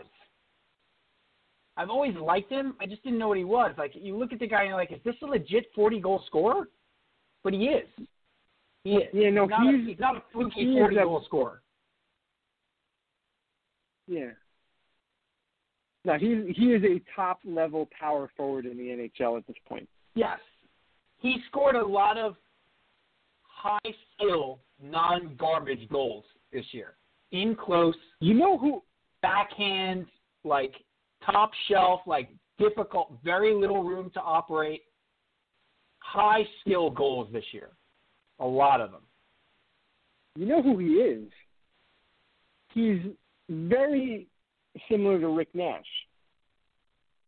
He's not a good skater. Rick Nash is No. a pretty good skater. Lee's not a good skater. I had him more as a Right. bigger Mark Parrish. Yeah, He gets a lot of the same kind of goals. Bertuzzi. Again, though, that's a really good skater. Yeah, Can you go back to like Tim Kerr? yeah. I'm trying Like to think of, a- big- of, a, of a. He's not Big power forward. Dude, Tim Kerr had some insane years, Cal. Tim Kerr. I mean, everybody Tim scored goals goals, right? four, four years in a row. Yeah. 54, 54, 58, 58. Yeah. He was good. 93, 98, 84, 95 points. Pretty good. Yeah. Maybe he's not Tim Kerr. Never mind. He's not. Well, but I mean, Everybody's would everybody Anders Lee scored scored goals. 50 goals back then? Yeah, he might have. He might have. He might have. But I so. he's he's he's proven himself to be more than a one trick pony. I thought he Right. was like a garbage guy in front of the goal kind of guy. He's not. You know, he's got really good hands. I, I, I you know, the Cal. We're gonna get into it, and we have months to get into it. And we don't even know what the other team's gonna be. But they are they are seriously a goalie and a defenseman away from being a really good team. They really are. They really are. They they should have been a much better team last year. They really should have. Where where do you stand on Craig Anderson? I feel like that's the guy they're going to get. I had to do a Todd McShay sigh. That's where I stand on it. I had to McShay it. It's uh look, you can get Todd uh, Craig Anderson. You can get Todd McShay too. Um, if that's the choice, okay. I don't love it. Is he that much better than Jaro Halak? Um, he's better.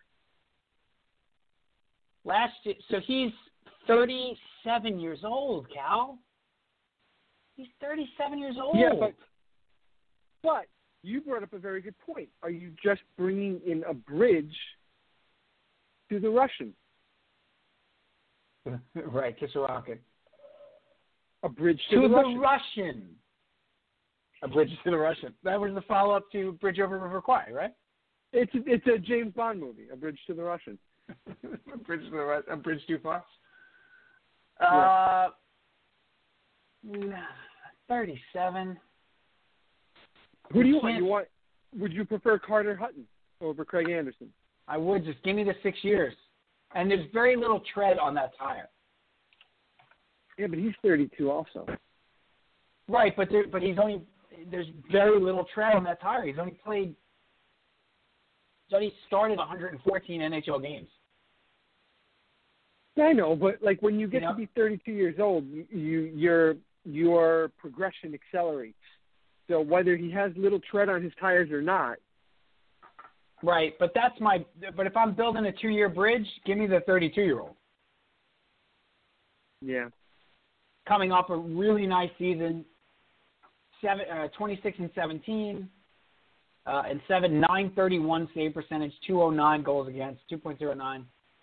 For his career, Cal, he's 63 and 39. Oh, he's played on some good teams too. He's played on some good teams with a 915 save percentage, which is okay. 2.42 goals against stinks. That doesn't stink. It's not great. He, he's I I go with him if I'm building a bridge. Who's the? uh Yeah, there's a lot of ways they can go. We got time to talk about the goalie. We got to get past Tavares. Right? You Because- can't, yeah, because you don't know. Although, but they're but they are Nothing matters. Yeah. independent of each other. They are. You have to get a goalie regardless, but I can't wrap my head around that until this is decided. Okay. I tell you, the the kid, the guy would go, uh, the guy would go for is Saros, but they they'll never trade him because Rinne, uh, or I'd go get Rinne. Like if you're building a bridge, go build it with Pekka Rinne. Well, I mean, No. then you're gonna have to give up everything for him. Yeah, but he's, he's 35. He's not young. Yeah. 35 years old. Saros is only 22. You like Bernier too, right? I do like Bernier. I do. I've always liked Bernier. I don't know why. It's the name. I guarantee it's the name. he's name. 29. He'll be 30 when the season starts. He's played a lot of games. I think that's probably why I like him. He's a I, good I bridge don't know. too. He's just he's played a lot. He's been on some bad teams. Yeah. Two years ago in Anaheim, he was 21 and seven, solid 915 save percentage, super. But he's he gives up a lot of goals. He does give up a lot of goals. See, he was the he was the guy I wanted when they went and got Halak. Because Bernier was in the mix yes. then. That's and that right. was the guy that I wanted because he was a when he was backup backing up with quick. Kings at that point, right? He was backing up quick. Right. Yeah, he was Jonathan Quick's backup for the first five years of his career, and then he went to uh, Toronto, Toronto. and he was on terrible Toronto teams. Then one year in Anaheim, and then uh, with Colorado this past year. Yeah, I, I mean he's an upgrade over Halak. He is. I think that's the important thing. You just need an upgrade over Halak and bring a defenseman in. Yep. Changes the whole look of the team. yep, yep. Yep. I saw some just last thing. I saw some scuttlebutt about the Islanders upping their offer to close to close to uh, a uh, hundred. Would you be comfortable with giving him a 12, 12 million a year? Yeah. No. You wouldn't be comfortable giving him ninety six million dollars? No. No. Because what um There's, it's an extra one million dollars a year over what they offered, right? all right, let's put it this way. Stamkos is getting sixty eight million dollars. I can't give Tavares ninety six. But that was three years ago. It's uh three or two, whatever it was, it's What would Stamkos get now? Stamkos now I think would get the Tavares contract, eighty eight. So he's a year older than Tavares, right? He's a, Stamkos he's one year older. He's won a cup. Oh no, they didn't win a cup. won the cup. No, they didn't they win. I think they did win. I thought they won. They won. Hmm. They the Lightning won. If- They yeah. won, but not with him, right? not with him. He's never played for another team. Yeah, but I thought they won before he got there. Didn't they win? Whoa, whoa, whoa, whoa, whoa. Hold on a second. Am I am I losing my mind? Didn't they win in Did they win with 16? Tortorella? Oh, two years ago. Yeah, they, no, two years ago. The last two years were Pittsburgh. 16 and 17 were Pittsburgh. Right? Before that. They lost in the finals. They lost in the finals to Chicago. That's right. Right. And they In won in 2004 before Stamkos. Uh, yeah, right. Yes. That's what I I'm thought thinking. they. I. That's my fault. I had them winning in 15. They lost in the finals. The Blackhawks. No, they lost. My fault. I knew he was in the Stanley Cup Finals. Okay, so he's Okay. been to a final. Right? The point he's been is, to a final. He's did he better than? Tavares. He's good. He's better than Tavares.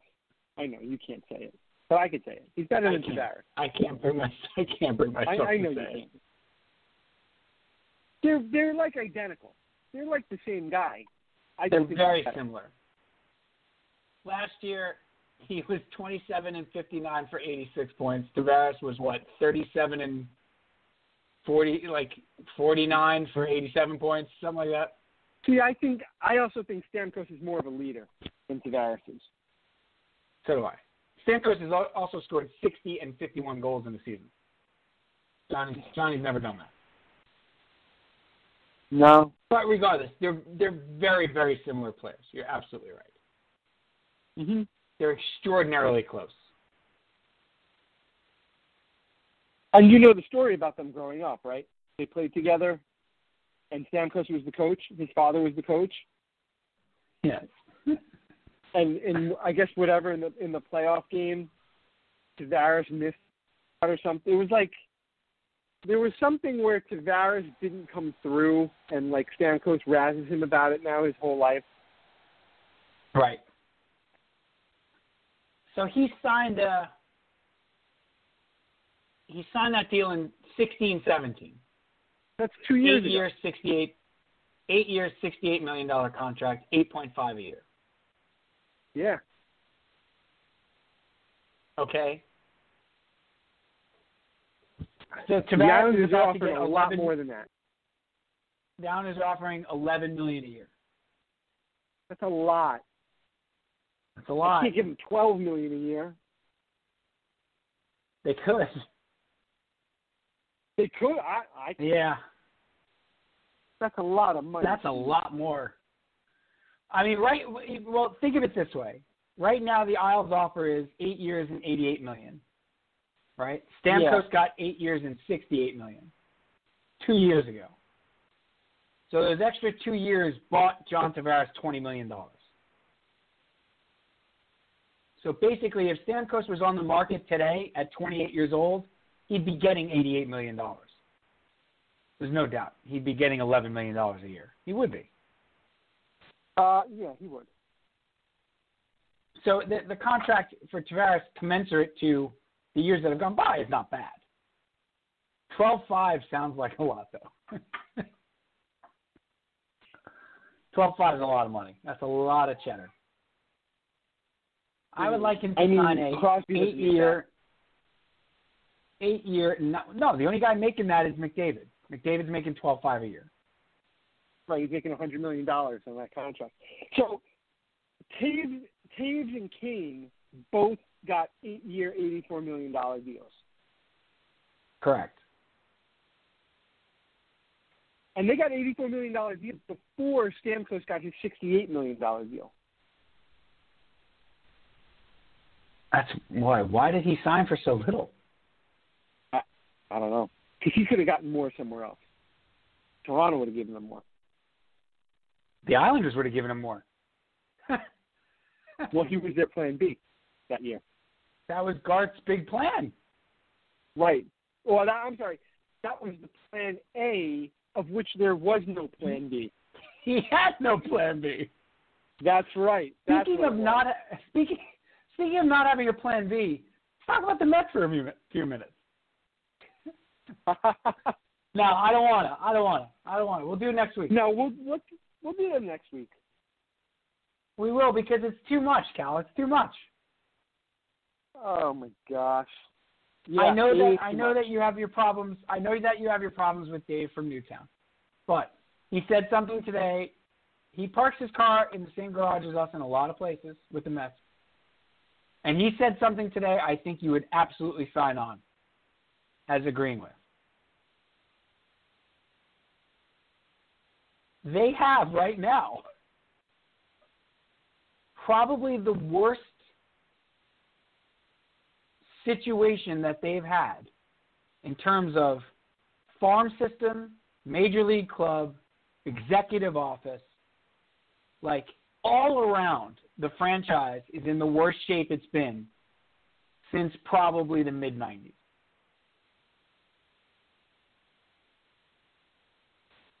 That there's just the prospects that have come up stink, the farm system stinks. They have two good starting pitchers. They have one elite starting pitcher and one good starting pitcher who's hurt a lot. Now, hmm they have a terrible bullpen. They have a terrible lineup. They have aging players that they won't be able to get rid of. They now have a triumvirate as the general manager, and they have an owner who doesn't want to spend money. He's like, you could argue we are in end times with the Mets. Like, there's nothing salvageable about this team. Because the only thing, and he I said this, and I, I agree as well. The only thing you could do is trade Degrom and Syndergaard to turn the the the the organizational talent pool around in a hurry, and you don't trust the guys in charge of doing that. You don't trust that they're going to get the most for for their for for their value. I don't. No, No. no. I don't, although I feel better. And the and the manager stinks. and and and it. And the manager stinks. Manager stinks. It's true. And you have to start over with the manager as well. It's very much like 2004 to me.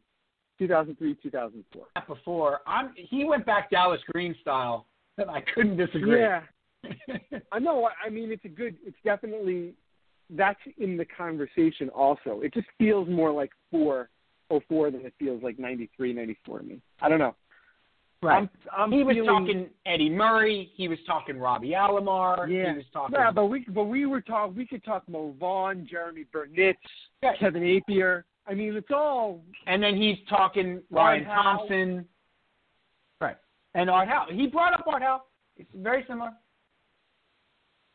But he's, you know, you're also talking Ryan Thompson and all these prospects that don't pan out that are supposed to be great.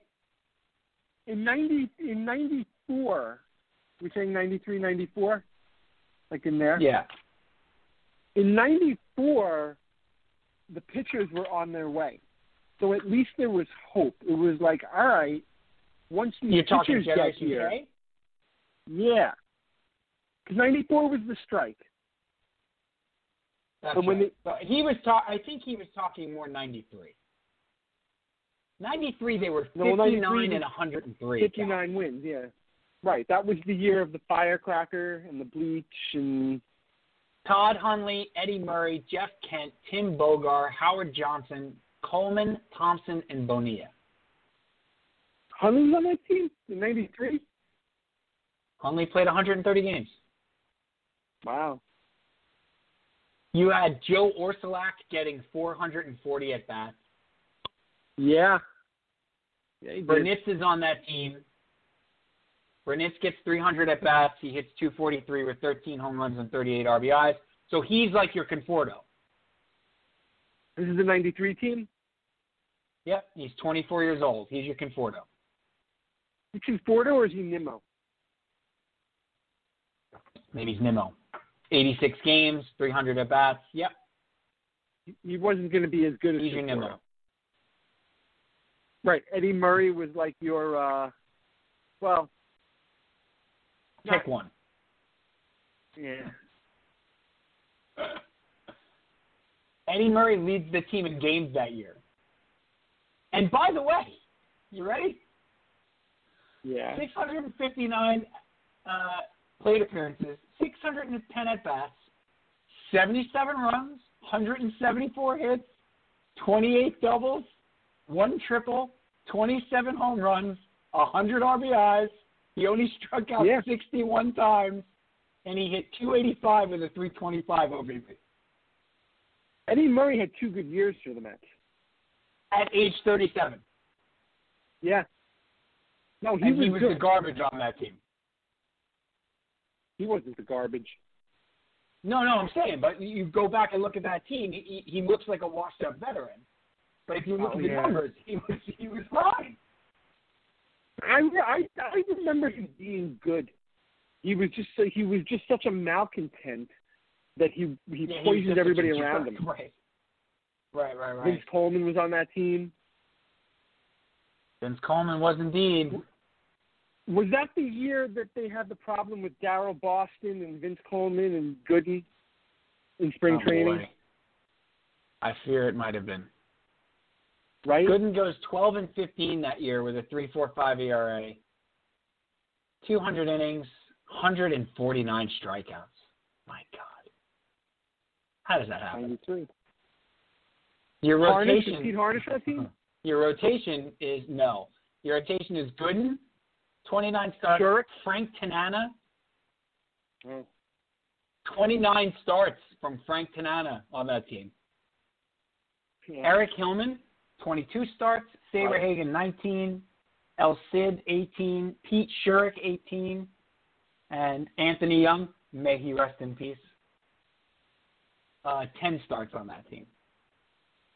John Franco, team. the leader in the clubhouse, with 10 saves. Oh, they only won fifty-nine games. Holy smokes. That's a bad that's a bad team. And we are right there. We are right there. Go back. You should go look at the 2003 team. I we'll, we'll punch that up. We'll take a look at it. Go look at that. I. I, I, I want to know why why didn't Butch Huskey play more on this team? In '93, he was Oh, young. Huskey- Huskey came up. Yeah, he was 21. He came up and played 13 games. Hit one hit 146. Should should have been a sign. That's another reason. Butch Huskey had a decent year, and I think it was 95 or 96. 95. He had a good year. He has a he has a year where he's got 70 something RBIs, maybe. Right? Yeah. All right. hold on. 95. Beep, beep, beep, boop, boop. Boop, boop, boop, bop, bop, bop, boop, boop, boop. Okay, okay. 2004 Mets. Bring up the 2003 This is-. This is really helping us in terms of figuring out the, what what the Mets should do this year. We got plenty of podcasts to talk about that. 2003, 69 and 92. Art Howe. 2000, 2003, I thought they were 66 and 95. Oh, 66 and 95. I'm sorry. That was their Pythagorean. They should have been 69 and 92. 66 and 98. They weren't even good enough to win 69 games. Correct. That is Vance Wilson, Jason Phillips, Roberto Alomar, Jose Reyes for 69 games, Wigginton, Floyd, Jeff Duncan. Boy, did people love Jeff Duncan. Roger Cedeno. And then you had Timo Perez. Uh, you had Joe Joe McEwing getting 300 plate appearances on that team. That's not great. Shinjo was on that team. Piazza, Piazza hurt, right? Yep. Burnitz That's comes when he got back hurt at at age first base. 34. Yeah, of course. Tore the muscle off his bone, right? Off his uh in his calf or in his Oh, thigh or something like that. Groin. Jeremy Burnitz uh, on that team plays 65 games, hits 18 home runs with 45 RBI, and hits 274. He was actually having kind of a halfway decent season before he got hurt. And then the staff is Trachsel, Jae Weong Seo, who started 31 games that year. He started 31 games for the Mets. Whoa! Oh. I have blacked out this year. I have, I have. I remember Jose Reyes' first at bat, and that's about it. But this is my point. This is what's going on now feels a lot like that. More so than 93. Right. And Leiter was 15 and nine, with a 3.99 ERA, and like had a halfway decent season.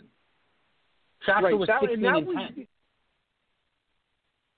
That was the time when Leiter and Franco were sort of overextending their welcome and they were sort of voicing their opinion to Jeff Wilpon and you know, some will argue they helped get Kazmir traded, Right. which happened next year in 2004. Right. So that's what 71 and 91. 71 and 91 in 04.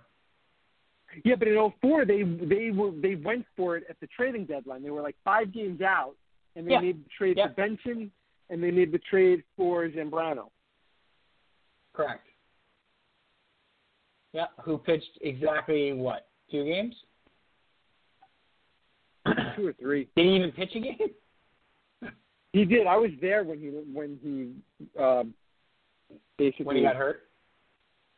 he walked off the mound, and we never saw him That's again. right. He just walked up the mound in the middle of like before he was warming up before the inning. That's right. That's right. And he just walked. I was listening off. on the radio. and he walked into the ocean. It was a Saturday afternoon at Shea. I remember that. Yep. And he just walked I was away. listening We're on the radio. What's, what's happening here? Do you remember that? Can you give me the line up there? In 2004, Yeah. uh, did you have Jason Phillips at first base? Sure. At catcher. He was catching. Okay. Um, Yeah, they. I mean, they kind of they they had kind of both there. Oh, Phillips and um, who was the other guy? There was another guy that Dude, Wilson. Phillips. Right, Wilson Phillips. right. Vance Wilson, Jason Phillips. Uh, Wigginton was a third. Are you talking about before or after he was traded? Wigginton played uh, 86 games at third. Yeah, that was before he was And traded. then- he was the third baseman. And then along came a Ray's young man named David Wright. Right. No, Matsui it's short. Oh, Reyes second. That's right. Reyes second. Um, For 52 games. Then Reyes got hurt. Remember they tried to change his running style? yeah, they did. It changed his stride. They tried to change Jose Reyes' running style. This Oh, effing God. team. I can't. They moved him to second base for Kaz Matsui. And then he was having too many hamstring injuries, so they tried to change his running stride. Jose Reyes, who would go on to have 535 stolen bases in the major leagues. They tried to change the way he runs. Change it. Yeah. yeah. You had uh, Daniel Garcia, Jose Reyes, Joe McEwing, Jeff Keppinger, Ty Wigginton, and Ricky Oh. Gutierrez as your second baseman that year. Right. And Kaz Matsui for three games. Somehow. See, here's the big difference with that 04 team, that 03 team and that 04 team. Here's the huge difference, right? Reyes came up and was good. And Right. then the next year, Wright came up and was good. And was right. So you had some hope. no one has come up and been good. No one. Rosario stinks. Smith stinks. Nimmo has turned out to be good. So was Conforto last year. Holding my breath on Brandon Nimmo. I want to believe he's an everyday player and he's great. Sorry. So was Conforto last year, and then he had a career-threatening injury, and now he's not back, and not the player you're supposed to Yeah. be. So David Wright came up that year, 69 games, 283 plate appearances, 263 at bats, 77 hits, 17 doubles, one triple, 14 home runs, 40 RBIs, and only 40 strikeouts in 283 plate appearances, 293, 332 on base percentage. You had hope. Right. And then the next year they went out and spent money. They they signed Beltran. They year they went signed out and spent Pedro. Correct. They got a new GM. His name was Omar Minaya. So here's the deal. They could do that now. They could do that. They could go spend money next Get year Machado. and not be bad. Go Go get get Machado. Machado. Right. Trade Rosario. Not going to get much for him, but trade Rosario. Rosario, you couldn't package Rosario in a deal for Realmuto? Oh, you definitely could. Definitely could. Okay, so what if you were to bring in Realmuto, right? Somebody actually called up the radio tonight, not FAN, the WOR Sports Zone with Sal Licata. Why do you torture yourself? Why do you do it to yourself, Well, man? I, that's a lot of fun. Caller, and he he had like he was all fired up about what they could do, and his idea Right. was to trade for Realmuto, but also take on Starlin Castro and his salary to sort of bring down the prospects you have to send, while also getting a major league player to play second base, right? Yes. And then you go and you sign Machado. And if you add Realmuto, Starlin Castro, and Machado to this lineup, and you still have DeGrom and Syndergaard and one of Wheeler or Matz, like he sold it as if you spend money next year, you could have a good team. You so spend a in lot this of money. scenario, in this scenario, Alonso is your first baseman, right? Right. You're you're bringing Alonso up. Right. Maybe you're trading. Maybe it's like Rosario, Dom Smith, and Max. Something like that, or Wheeler. Right. Something like that. Right. And then you're bringing Machado in, obviously, to play shortstop. Right. Right.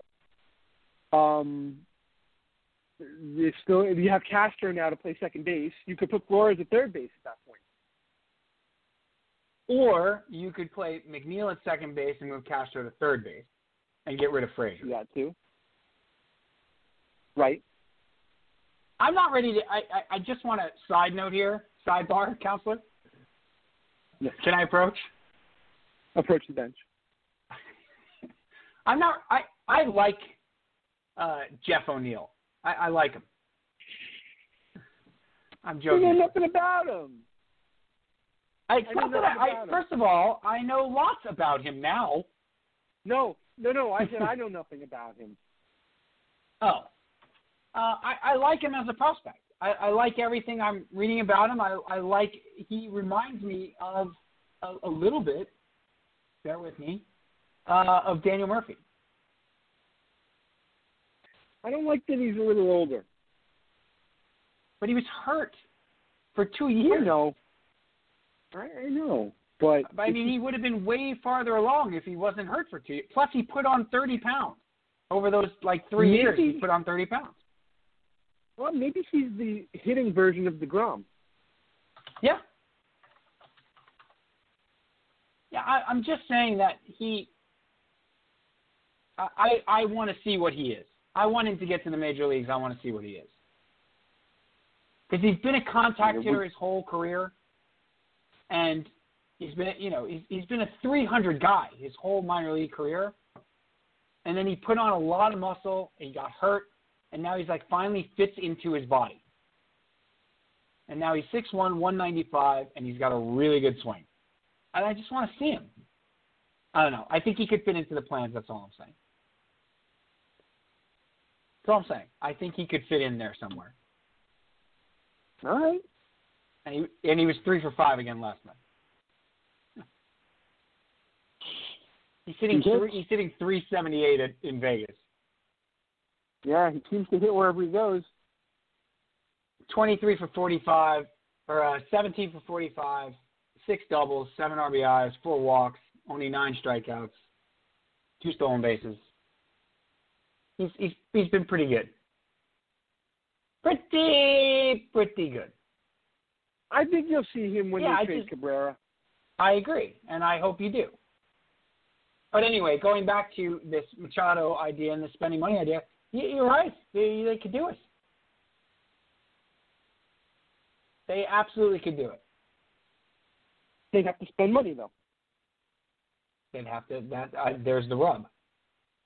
That therein lies the rub. Yep. It would be an unbelievable turn. It would look. We we just watched it with the Islanders. Like if Tavares signs tomorrow, they have completely changed the organization. Completely, one hundred percent, one hundred million percent, which is not even a percentage. It's a made up thing. They've completely turned the organization around, and they've turned the organization around. More importantly, More importantly, they've turned the organization around. It could happen for the Mets. A signing like Machado, who everyone said was going to the Yankees, who, you know what I mean? Like, it is very reminiscent of Beltran. yeah, a little bit, yeah. It would be because everybody said Beltran was going to the Yankees, and everybody, you know, it, that was his first choice, and blah blah blah blah blah, and it was just preparing to go to the Yankees, and he went to the Mets uh, on a year when they were trying to rebuild, and everything looked terrible, as you just said. Right. Yeah, but that started with Pedro. Started with Pedro the year before. No, that year they signed Pedro. Well, that year, that year it was it was Pedro. Right. All right, so uh, sign me a Pedro. Who's the Pedro? The thing is, that team needed a Pedro. This team doesn't need a Pedro. It needs to hold on to Degrom and Syndergaard. Right, because it's got Degrom. Exactly. Exactly. You have Pedro. You need Delgado. That's Cespedes. That's I that's Cespedes. Who's going to be this year's Cespedes? How about is Cespedes? Yeah, I don't think so. I don't think there needs, Dude, there's going to be good any was- this year Cespedes How anymore. good was Delgado? By the way, underrated. Delgado was great. Delgado I'm was great. sorry, that's an underrated couple of years he has here. No, he was terrific. Lo Duca was really good too. Oh, Lo Duca was great. 06 to 08 for Delgado, Cal. 265, 350 OBP, 505 slugging, 100 home runs, 316 RBI in three years. I mean, come on. Yeah. In Shed. In Shed. Yeah. Yeah. 92 doubles in three years. That's pretty good. Oh, and by the way, 256 runs scored. His average his average season was his average season was 147 games, 31 doubles, 33 home runs, 105 RBIs, 66 walks. I mean that's that's pretty good. He was he was excellent. Yeah. He had a monster year the year before that. Holy cow, for Florida. 41 and 121. And they they give up for him, Mike Jacobs. He hit 473 home runs, Cal. Is he a Hall of Famer? He's he's right there. Let me give you the numbers. Ready? Yeah, he's right there. But go ahead. 2,000 hits, 2,038, 483 doubles, 18 triples, 473 home runs, 1,512 RBIs, 1,109 walks, 1,700 strikeouts, 280 average, 383 on base percentage, 546 slugging, 929 OPS. That's pretty good. Hey, you ready for this stat, which I love? 17 years, 100 and, 152 double plays. That's not bad. That's not, that's not even ten a year. Yeah, it's not even 10 a year. That's not bad. Wow. And he was slow. For a big, slow, lumbering guy. He was Is that really Hall slow. of Fame? He's got no. Now he's got. He's only got He's not eligible yet. two All All right? Stars. Yeah, he's not going to make it, but he's that's pretty. That's a pretty damn good career. MVP six, MVP nine, MVP two, 2003. That is a monster year, Cal. 42 home runs, 145 RBIs, 109 walks, 302 average, 3 426 OBP, 1.10 or 019 OPS, 145, or 38 doubles, 42 home runs. Uh, that's a monster. 117 runs scored. It's a monster year. It's a big year. Who the hell Yeah. won the MVP in 2003? In the A-Rod. American League? Oh, A Rod. Yeah. He finished second to A Rod. Son of a, I'll tell you what. I don't know how. A Rod that year, Cal, 124 runs. Delgado at 117. 47 home runs. Delgado at 42. 118 RBIs. Delgado at 145. 17 stolen bases. Who cares? 87 walks. Delgado at 109. 298 batting average. Delgado 302. 396 OBP. Delgado 426. How did he lose? Yeah. I don't know. Wow, that's some. He was robbed. Well, he lost because the Yankees won. Dude, Posada was third that year. Come on. I mean, are we doing this? Jorge Posada was third. On that note. Jorge. Well, since we've been doing the last hour for pretty much just us, we should probably wrap it up. Yeah, we we haven't been on the air, right? no, no. We're, I mean, it's still recording. Oh, it is. Oh, okay, good. Yeah, it always records past the live airtime. I'll have to cut Oh. this up a lot. It'll be fun. Do it with the boys. It'll be like a fun family thing. Right. Uh, what do we got for a title for this episode? Probably "Don't dip your bread in the in the oil."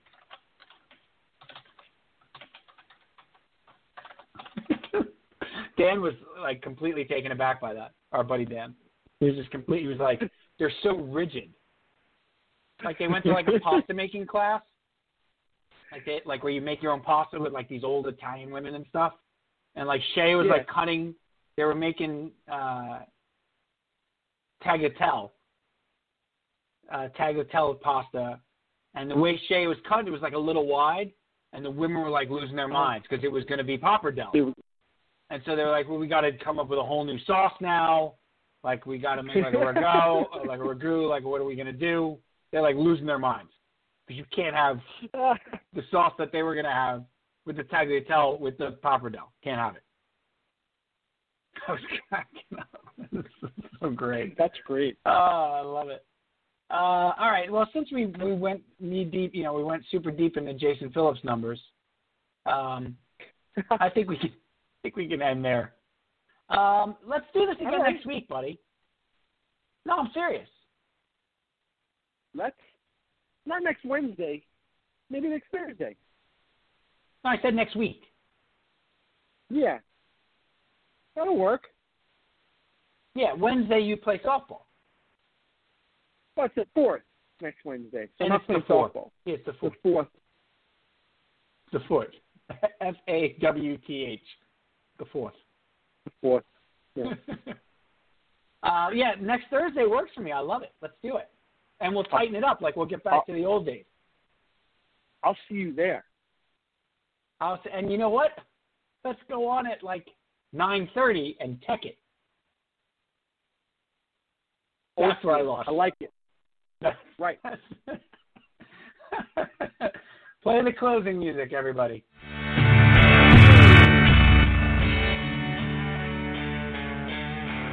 Cal, final number. I'm just, you know, I'm really happy that we're at the final minutes of this decision because it's been weighing on us for two years, and we've been through a lot with this team over the last two years. One way or the other, we're going to have a decision tomorrow, and I'm at peace with it. Either way, I, I wish you the same peace with that. Okay, and my final note is I have no peace with it. There it is. There's no way I can be at peace with it. If we lose him, I am going to be very, very upset. Because we have talked about this a lot. We used to talk about it all the time on the podcast.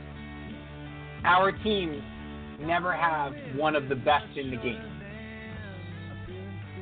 And for nine years with the Islanders, no matter what went wrong or happened, we had one of the best players in the game. On every All Star team, on every national team, you know, in the conversation for the MVP, like, we had one of the best players in the game. And I hate to lose that. Because when you're a Mets, Jets, and Islanders fan, you fight for that. It doesn't come around a lot. So I will really be sad if we lose that. All right. We'll see you next week. Good night, buddy. Take, take the bread out of the. Take that bread out of the oil. No bread. You can't eat a lot of bread. Can't do it. And that's right. We're going to talk about your diet off air.